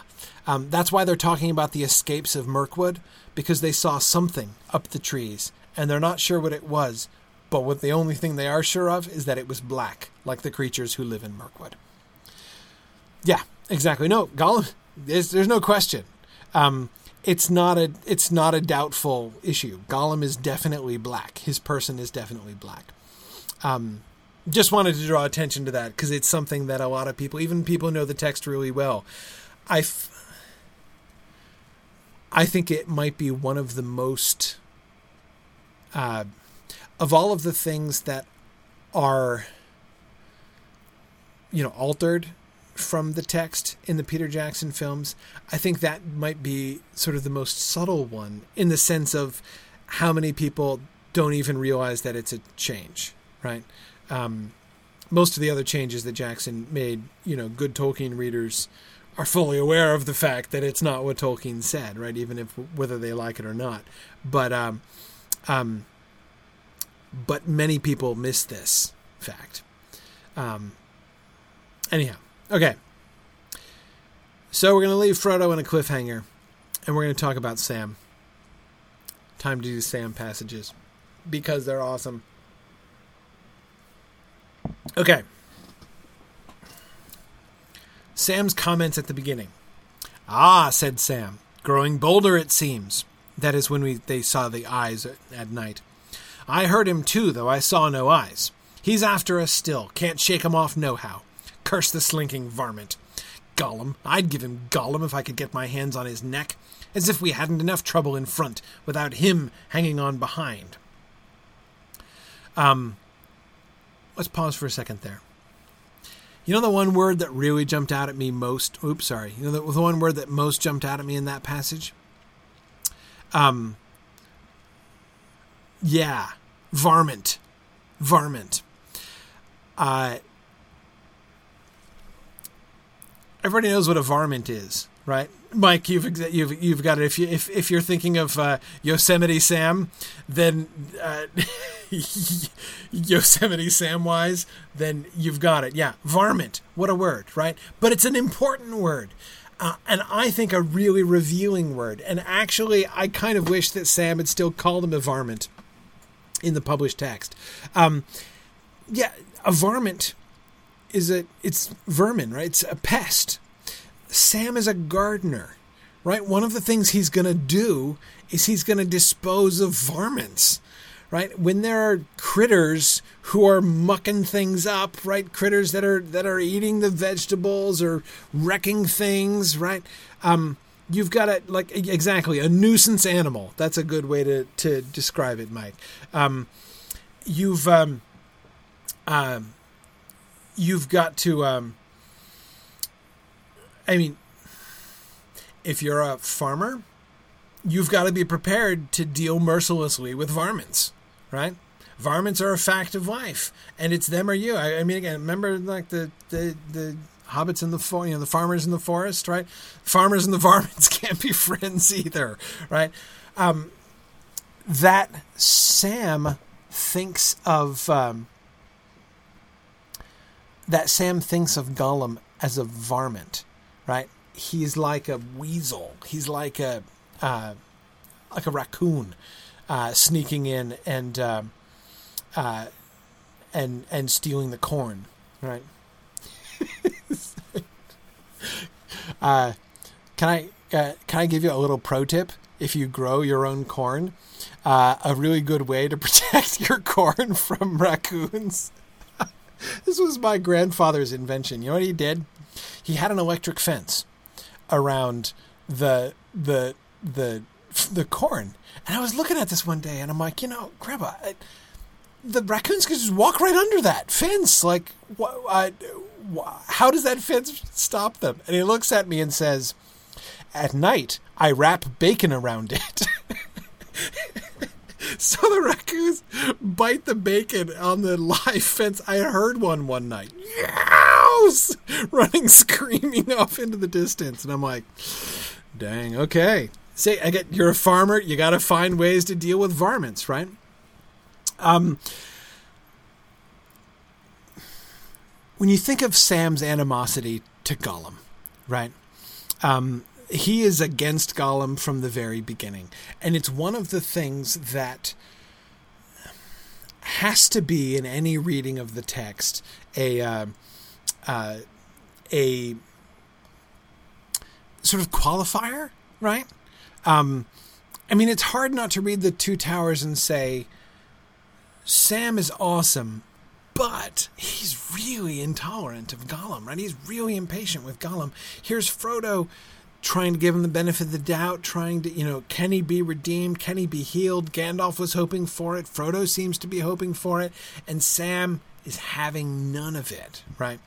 Um, and it's hard not to see this as kind of a negative uh, uh, a negative mark on Sam's character, of course, culminating in the tragic moment um, when Sam wakes up and rejects Gollum in the very moment of Gollum's near repentance. But um, anyway, that was one word, varmint, um, really kind of changes that for me in some ways, or at least kind of recontextualizes Sam's attitude right? Uh, hnau, again, it's not to say that it makes it more handsome. I mean, Gollum is not just a varmint, right? He's a he is he is you know to use C.S. Lewis's word now just like uh, just like Frodo and Sam are right. So to for him to look at Gollum and think that he is to Gollum as you know Farmer is to Raccoon is not um, is not correct, right? That is not a right way of looking at things.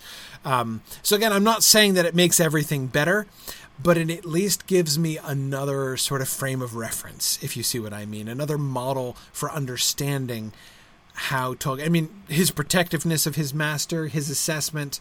Um, uh, Mike, as you say, that he knows that Gollum is going to bite the hand that feeds him. Um, Tony, you're, I mean, you're right. He he thinks that Sam is going to betray, or that he thinks that Sam thinks that Gollum is going to betray them. And he's he turns out to be perfectly correct about that. Um, yeah, though again, I'd qualify that with saying, and he partially helped that to happen. Right. By the way, you know, would Gollum have betrayed them had Sam not acted like that in the first place?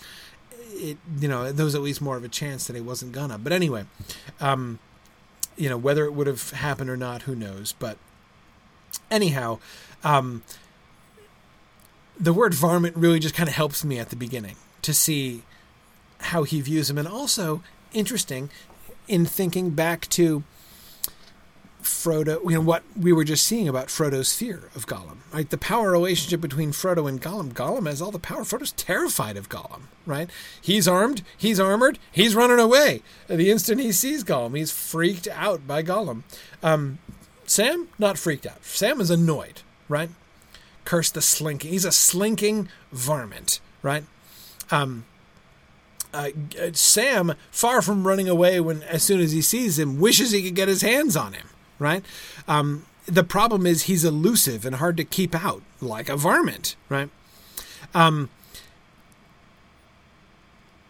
several of you are talking about the of the fact of varmint being an Americanism. I mean, the fact that I too might associate the word varmint with Yosemite Sam uh, from Looney Tunes. Um, certainly, I mean, it sure sounds American when Yosemite Sam says it. Uh, can somebody look that up? Somebody got the OED or something? Is varmint in the OED? Please, somebody tell me that the word varmint is in the OED. Uh, and if it is, uh, where does it come? Is it is it American slang originally? Um, is this like the kind of slang that uh, um, uh, that uh, Oh, I'm blanking. Must be getting late. Yes, it's getting late. Um, oh my goodness. Where's my brain? Um, uh, uh, Dracula, the Texan, uh, Quincey. Oh man, complete blank. It sounds like the kind of slang that Quincey Morris might well have brought over to England, right? Um, Okay. Tom, you've got its first use in 1539, huh? Wow. Variation of vermin. Okay, yeah. All right. 1539, that makes it English, right? So Yosemite Sam is the one who borrowed it. Yeah. Oh, he says it's North American? Bet they popularized it in North America. But if it's attested, in 16th century English. See, there you go. There you go. Yeah. Figures. See, this is exactly the kind of mistake that Tolkien is unlikely to just make a mistake about, right? I mean, you had to know that it had to have its origin in like the 16th century at least, right? At latest, that is to say, right? You think Tolkien is going to use a word in his book that has its origin in English later, or you know, later than than uh, than sixteen hundred? Come on now, right? Very rarely, very rarely. That's why tobacco gets the gets the gets the boot. Um, but anyway, that's, that's why we, that's literally why he doesn't use the word tobacco in. Uh, uh, it's why it's why he shifted to to to to, to pipeweed. Um, anyway, anyway, um, but um, yeah. So I have no doubt that varmint was probably used more widely in North America. But uh, interesting. Okay. Anyhow. All right. Uh, oh, it didn't do the second half. If only I dared to use the ring, muttered Frodo. Maybe I could catch him then. Don't you do that, master, said Sam. Not out up here. He'd see you, not meaning Gollum either. I feel all naked on the east side, if you understand me, stuck up here on the skyline with naught but a big flat bog between us and that shadow over yonder. He looked hurriedly over his shoulder towards the east. We've got to get down off it, he said, and today we're going to get down off it somehow.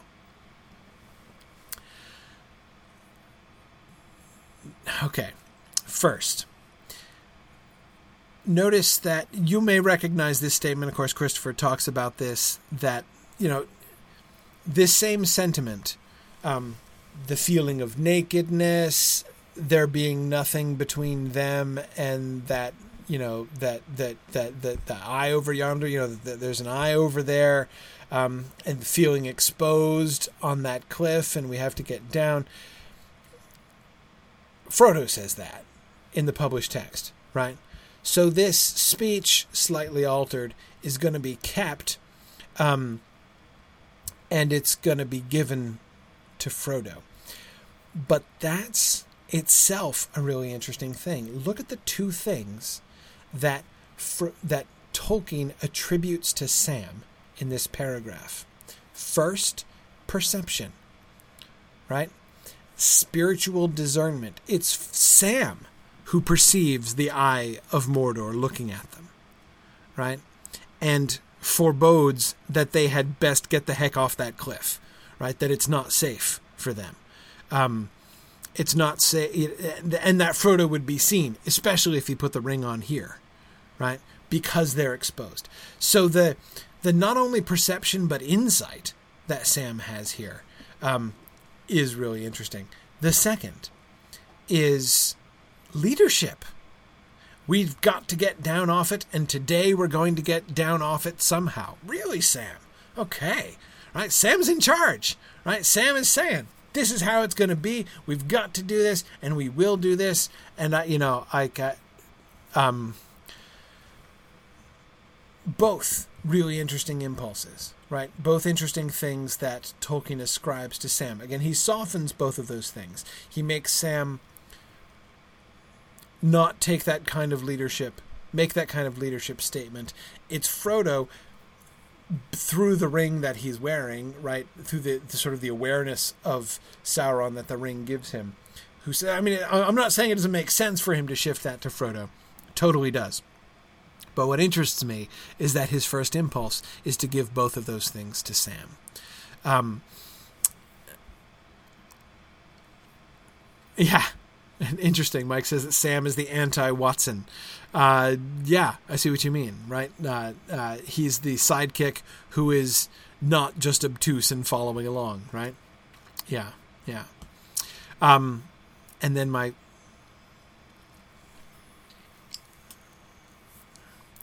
Okay. Nay, Mr. Frodo, me first, cried Sam. Why so eager? said Frodo. Do you want to show me the way? Not me, said Sam, but it's only sense. Have the one most like to slip lowest. I don't want to slip, but I don't want to slip and come down atop you and knock you off.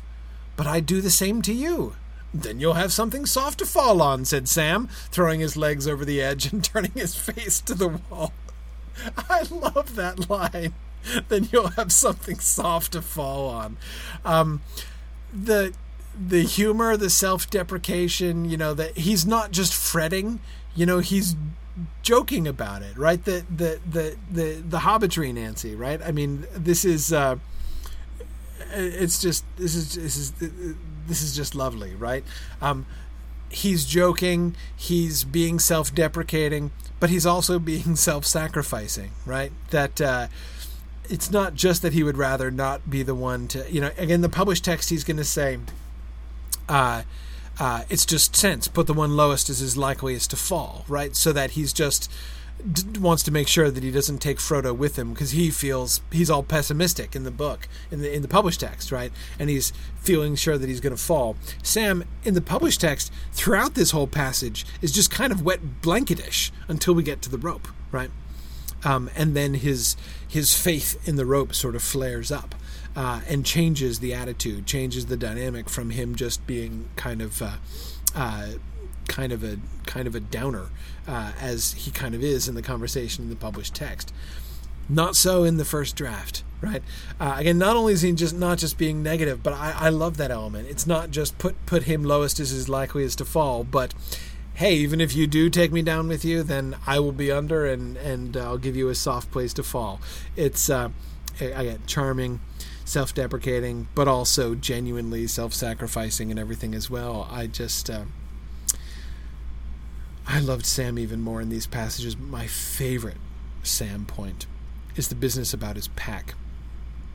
So remember, Sam is down the cliff all right, it's starting to go down. He actually does get down a little ways, and Sam has to, or Frodo has to rescue him with his belt, or tries to rescue him with his belt, and it's not long enough. And then he remembers that he's got a rope in his pack. And Frodo says, But you've got your pack on your back. And Sam says, No, I ought to have, but I don't. It's with you. Now, I have to admit, when I first read this, I was briefly confused. I thought that Sam was confessing that when he started to go down the cliff, he forgot his pack up top. Like, oh, I left my pack up there. So you're up there, so it's with you. But no, he actually meant he's wearing a backpack, but he's wearing Frodo's backpack, not his own, right? Um, and so he, here's his explanation of the backpack switching thing. Numpate and Ninnyhammer, he muttered. Well, now you're back, said Frodo, laughing with relief. You can explain this business about the packs. Easy, said Sam. We got up in the dim light this morning and you just picked mine up. I noticed it was going I noticed it and was going to speak up when I noticed that yours was a tidier sight heavier than mine. I reckoned you'd been carrying more than your share of tackle and whatnot since I set off in such a hurry, so I thought I'd take a turn. And I thought less said, less argument. Well meant cheek, said Frodo, but you've been rewarded for the well meaning anyway. They sat for a while, and the gloom grew gla- and the gloom grew greater. Um, an interesting check. What percentage of the time that Tolkien uses the word gloom does he alliterate it with something else, with at least another G word, if not uh, another GL word, like gleam in the gloom? Anyway, uh, the gloom grew greater. Numpate, said Sam suddenly, slapping his forehead. How long's that rope, I wonder? Yeah, should have remembered the rope before we even tried to go down. Um, I kind of like Numpate, actually. Ninnyhammer's better, I agree, but Numpate is kind of good too. Um, this is a kind of an unnecessary detail, and of course is going to get totally circumvented when we have Sam having pre packed his pack so that it's all ready to go when he runs after Frodo uh, from the breaking of the Fellowship. Um, but of course, it makes sense that his pack would be lighter because Frodo had fully packed for his trip and Sam had not. Um, but this was just to me another lovely example of Sam's servant spirit, right? Um, the fact that it so I mean sort of the, both elements of this scene, right? Element number one, that Sam is wearing Frodo's pack, and the reason he's wearing Frodo's pack instead of his own is because it's the heavier one, right? So he has, in secret, switched packs or permitted the packs to be switched uh, because he wants to take more of the load for Frodo's sake. Uh, just a, a, lovely little, very small, understated piece of humility uh, and devotion on Sam's part. But of course, the second element is the really important one, which is, as Frodo points out, the well-meaning element, right, of his uh, of his action, the well-meaningness of his action has been rewarded. Because Sam did that small act of humility and service, his pack was on Frodo's back, and thus was Frodo able to throw him the rope and rescue him from the cliff. Had Sam uh, not done that, right? Had Sam instead that morning said, Hey, Mr. Frodo, that's my pack. Here, you take your heavy pack and give me mine back, please, right? Had he done that, he would have had the rope on his back and he would not have been able to be rescued. So that his his his humility serves to save his own life. He is sort of directly rewarded for his attitude in that way. Um, and you know, like I said, I don't I don't necessarily miss this scene in the published text, but I like it, uh, and I, I really like uh, I really like how that worked. Okay. Uh, getting towards the end, but let's keep going because I am almost caught up, and that is super exciting. Um, we are down to the flashback. Whew, I'm so relieved. I made a reference to this in last night's class. I said we were going to talk about it tonight, and then as soon as I did, I'm like, and that's that's like slide 16. So who knows if we're going to get to it? But by golly, we have. So you may. Re- this is of course in the taming scene uh, when Frodo is looking at Gollum and he has that flashback to Gandalf's words uh, from chapter two. No, said Frodo, we must kill him right out, Sam, if we do anything. But we can't do that, not as things are. It's against the rules. He's done us no harm. But he means to, meant to. I'll take my word, said Sam. I dare say, said Frodo, but that's another matter. Then he seemed to hear a voice out of the past saying to him, Even Gollum, I fancy, may have his uses before all's over. Yes, yes, maybe, he answered. But anyway, I can't touch the creature. I wish he could be cured. He's so horribly wretched. Sam stared at his master, who seemed to be talking to someone else not there. Um, okay. So, and then, of course, Christopher reminds us that in chapter 2, what Gandalf had said was, Yes, he deserves to die, and I don't think he can be cured before he dies, yet even Gollum might prove useful for good before the end. Um, so, the, the initial flashback. Point one about the flashback is that initially the flashback is to something that actually is in the previous scene, right? To Gandalf's actual words about him not being cured. So notice Frodo's flashback is more than just a quote, right? Even Gollum, I fancy, may have his uses before all's over, which is only an approximate quotation of Gandalf, but Gandalf does say that, right? And yet we can see him mulling over more of that conversation, right? Um, I wish he could be cured, for instance. Um, but of course, most importantly, the pity that he has for Gollum. I wish he could be cured. He's so horribly wretched, right? That insight, that perception, that pity that he feels for Gollum, um, seeing how miserable, how wretched he is. Um, now he understands what he didn't understand when he was talking to, Go- to, to Gollum, to Gandalf about Gollum in chapter 2. But um, notice a couple things here, right? First, may have his uses, right? Both Gandalf in chapter 2, and again, that's written way back in chapter 2, which is now quite some time ago. Not just some space ago in the book, but quite some time has passed since uh, Tolkien wrote even his mo- more recent version uh, of chapter 2. Um, but the emphasis from the from the beginning of the story is on Gollum's usefulness that he's going to have a role to play. And that his role is not just going to be as an antagonist right? He's not just going to be an enemy or an obstacle to be overcome. Um, as Gandalf says he might prove useful for good before the end. And it's his usefulness that uh, Frodo flashes back to specifically um, in other words, that this makes Frodo's flashback scene to be focused on two things primarily, right? First, his pity, his the genuine pity that he now feels for Gollum as he did not earlier on, you know, back in his own sitting room. And secondly, this acknowledgement of Gandalf's statement that Gollum is part of the plan in some sense, right? That there is some destiny that Gollum has which could make him useful for good. Those are the two elements that Frodo is ruminating on and thinking back to chapter 2 about. Then we have a moment which is really, really awesome, and that is the revising of his flashback. Deserves death? I dare say he does. Many that live deserve death, and some that die deserve life. Can you give that to them? Then be not too eager to deal out death in the name of justice, fearing for your own safety. Even the very wise cannot see all ends. Maybe the enemy will get him, maybe not. Even Gollum may do some good, willy nilly, before the end. By the way, willy nilly is a very old English uh, uh, saying.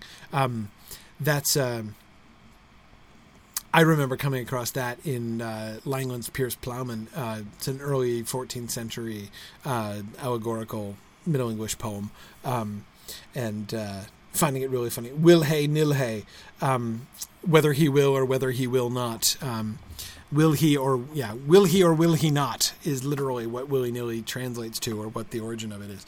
Um, but anyway, um, which is why I said we tend to use the expression willy and if anybody who does use the expression willy nilly um, in modern English, which is increasingly unusual, but when people do use it, they tend to mean like in this like sort of reckless runaway fashion, right? Like uh, to run wi- willy nilly through something, right? Just meaning like not paying attention to what's going on and being reckless. It tends to be, at least how I often hear the phrase used. But again, the, what it means is whether he will or whether he will not.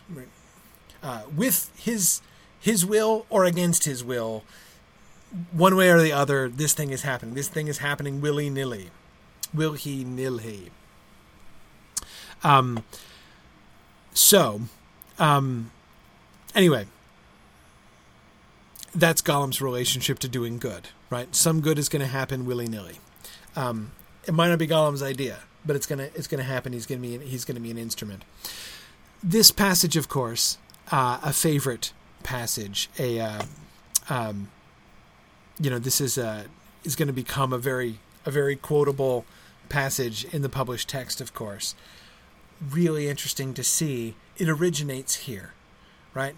This is the flashback as Frodo has it, but it's it is composed when Frodo is having the fun. This this the origin of this passage is in the taming of Smeagol, and it then has to be retconned back into chapter two, right? So the points that were at issue back in chapter two, namely Bilbo's pity and whether that was a good idea, right? And remember, the whole thing about he may be of use before the end makes sense as an explanation to Frodo of why the pity was a good idea, right? he's still got a role to play. His destiny is to be involved in this, and Gandalf has a sense that it's going to be for good. He's going to accomplish something. Uh, he will be used for good, even if it's not his plan. Um, and that's why you know that's that just just goes to show that having pity on him was the right thing to do, right? Here, we have more now when he is thinking through that whole concept in. Uh, uh, in the context of the taming of Smeagol. Now he he sees it differently, and so Gandalf gets this different and fuller speech, right? Um, and we have these really deep, um, these really deep principles, right? I dare say he does deserve death. Many that live deserve death, and some die that deserve life. Can you give that to them? Um, even the very wise cannot see all ends. These are deep philosophical waters that Gandalf is in here. It's still along the same general lines, right? Of uh, you know, Gollum may do some good willy nilly before the end. He still says that, um, but uh, uh, be not too eager to deal out death in the name of justice, fearing for your own safety, uh, is now a much bigger and more thoughtful principle here. Um, but it's born here. It's born when Frodo actually confronts Gollum and this experience that he has because notice that the dealing out death in the name of just of of justice, right? Um, is now relevant when Frodo himself is in the position of judge and executioner, right? He's just said, if we kill him, we have to kill him outright. So it's not just now that I look at him, I pity him. I'm I'm feeling spontaneous pity in looking at him. I mean, that is what's happening. But it's not just that, right? This the whole thought process that Frodo has at this time is should I off him? Right? Should I stab Gollum to death right here? Right? Should I stab the vile creature? Put his eyes out. Kill it. Right? Here I'm quoting the Hobbit, Bilbo's thought when he finds Gollum blocking the tunnel. Um, and he decides, no, I can't. And but it's Gandalf's. It's the recollection of Gandalf bringing this up um, that uh, uh, that that really makes it that really that really brings it forward. So, uh, just just a really a really fun moment to see that the flashback. Uh, you could you could say Jennifer that in chapter two, uh, uh Gandalf is having a flash forward there, right? Uh, yeah, he's having a he's having an anticipatory he, he's having a prescient flashback uh, to what he's going to be remembered to be saying later on. Absolutely. Okay. And last when Gollum said, Smeagol will swear on the precious, there followed, both in initial drafting and in the manuscript, Frodo stepped back. On the precious, he said? Oh, yes. And what will he swear? To be very, very good, said Gollum, then crawling to Frodo's feet. This was changed at once, again both in draft and manuscript too. Okay, pause a second. First impulse. What's his first impulse in drafting and manuscript? The very first thing that Tolkien thinks is that when Frodo hears him say on the precious, Frodo's like, Yeah, that'll work. Right? Yeah. Oh, yeah, on the precious. Great idea. Right? So that Frodo's first thought is to exploit the power of the precious over Gollum. Right? Because, I mean, he wasn't a pickle, Frodo was. Right? How can he possibly? He, he doesn't want to stab him to death. That seems like the wrong thing to do. So, what can you do? right? What promise can he make that he can trust, right? I mean, you, he can he can keep saying that he's he's to be good, right? But why on earth would you believe this varmint, right?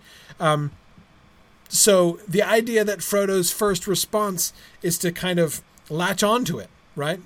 To be like, hey, okay, we can work with this. We can work with this. Swear on the precious. Yeah, yeah. If you swear on the precious, I can probably believe you, right?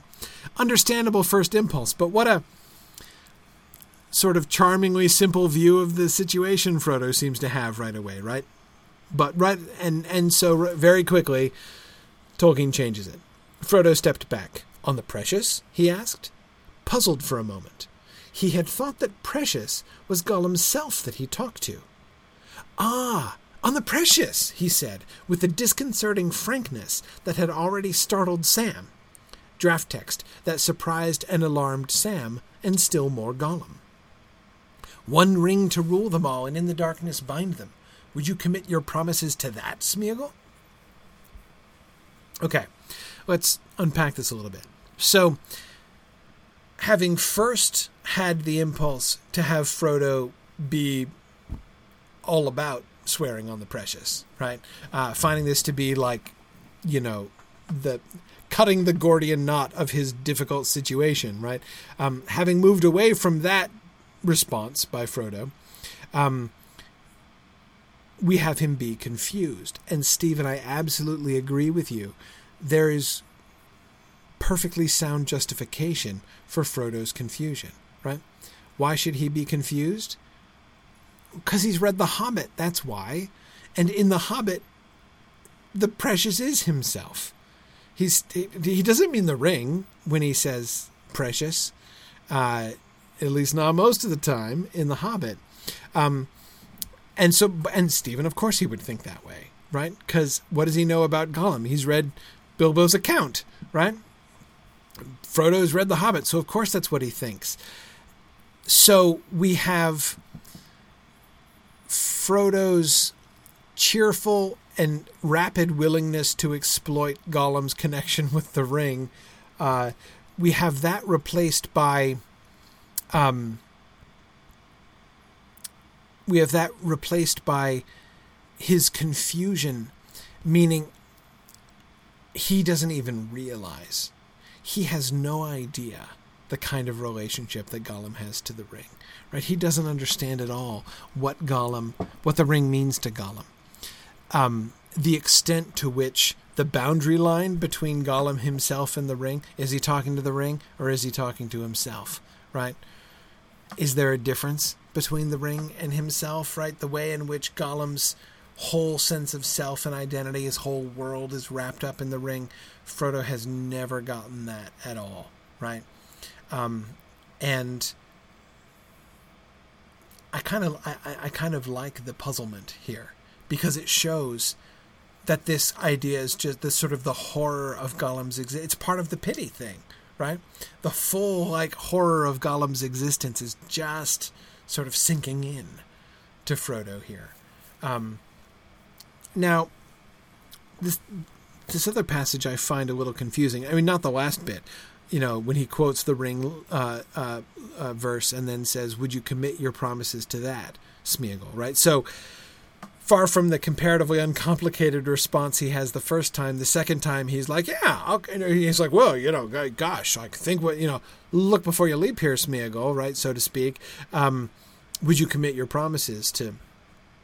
To the to the, I mean, you, you do know like what the precious is, right, and what it's like. Um, But it's the bit in the middle that I find kind of interesting the disconcerting frankness that had already startled Sam. Okay, so I think he wrote first with the disconcerting frankness that surprised and alarmed Sam and still more Gollum.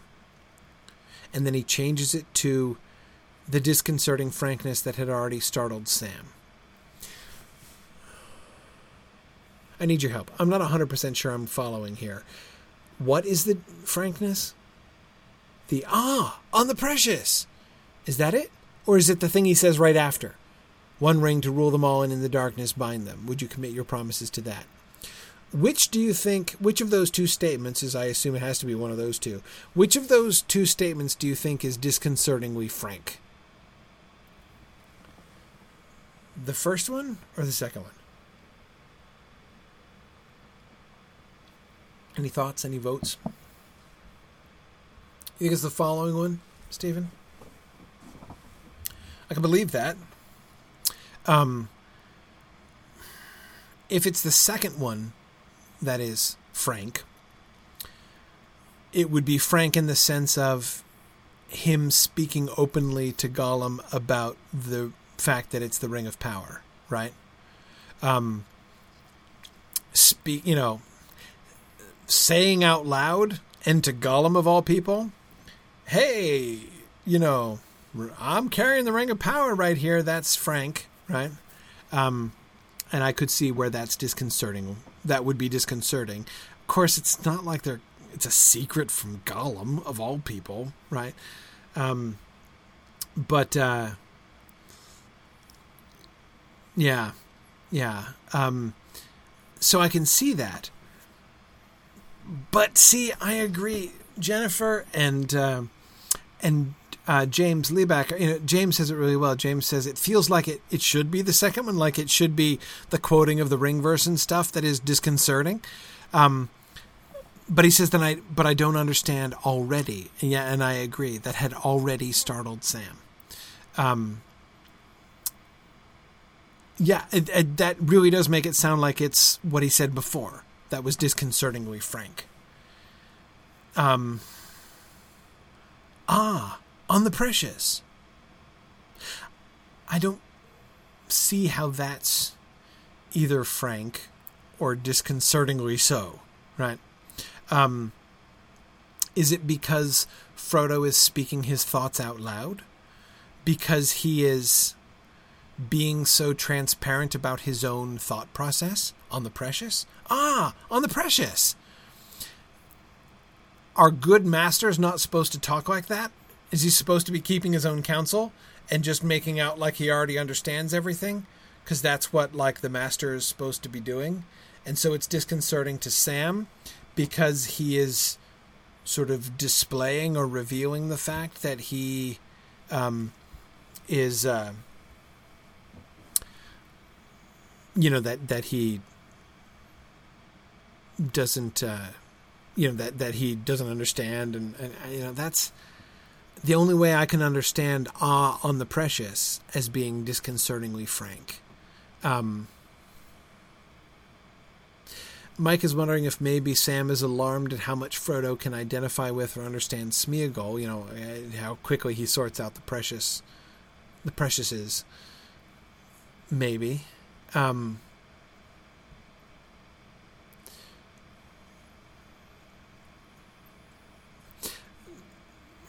see, Tomas, I could see Sam being disconcerted at Frodo. Sam has already been disconcerted by Frodo talking to himself, right? Tomas is recalling, of course, the line back here. Sam stared at his master, who seemed to be talking to someone else not there, right? That's disconcerting. But see, but Tomas, my problem is that's not disconcerting because it's frankness, right? Frankness means to speak bluntly and openly something which someone might have expected to be concealed or or um, or uh, restrained, right? Um, so yeah, talking to somebody who isn't there is disconcerting, but it's not disconcerting frankness. That's disconcerting craziness, right? Um, yeah, yeah. Um, Sharon's wondering is it frankness in the sense that Frodo seems confident and accepting of the deal that Gollum is offering? Um, yeah, again, that's not quite frankness. No, I mean it's gullibility, right? I mean he could, could find, you know, Frodo's willingness to go along with Gollum disconcerting, right? Disconcert that would be disconcerting to Sam because he believes that Frodo is extremely wise, and yet he sees Frodo doing a thing which he feels to be foolish. Uh, so that would be a disconcerting experience. But but again, frankness. It's not exactly about frankness, though. Um, yeah, John Caldwell says maybe Sam fears Frodo will actually pull out the ring for Gollum to swear on. Um, maybe, maybe, yeah. I don't know. I mean, I don't know. I don't want to spend too much time trying to parse a phrase that Tolkien's going to cut, right? Uh, you know, and perhaps he cut it because it wasn't really clear what it was referring to, and he was not succeeding in in expressing, you know, uh, uh, the thing that he was trying to express here. But, um,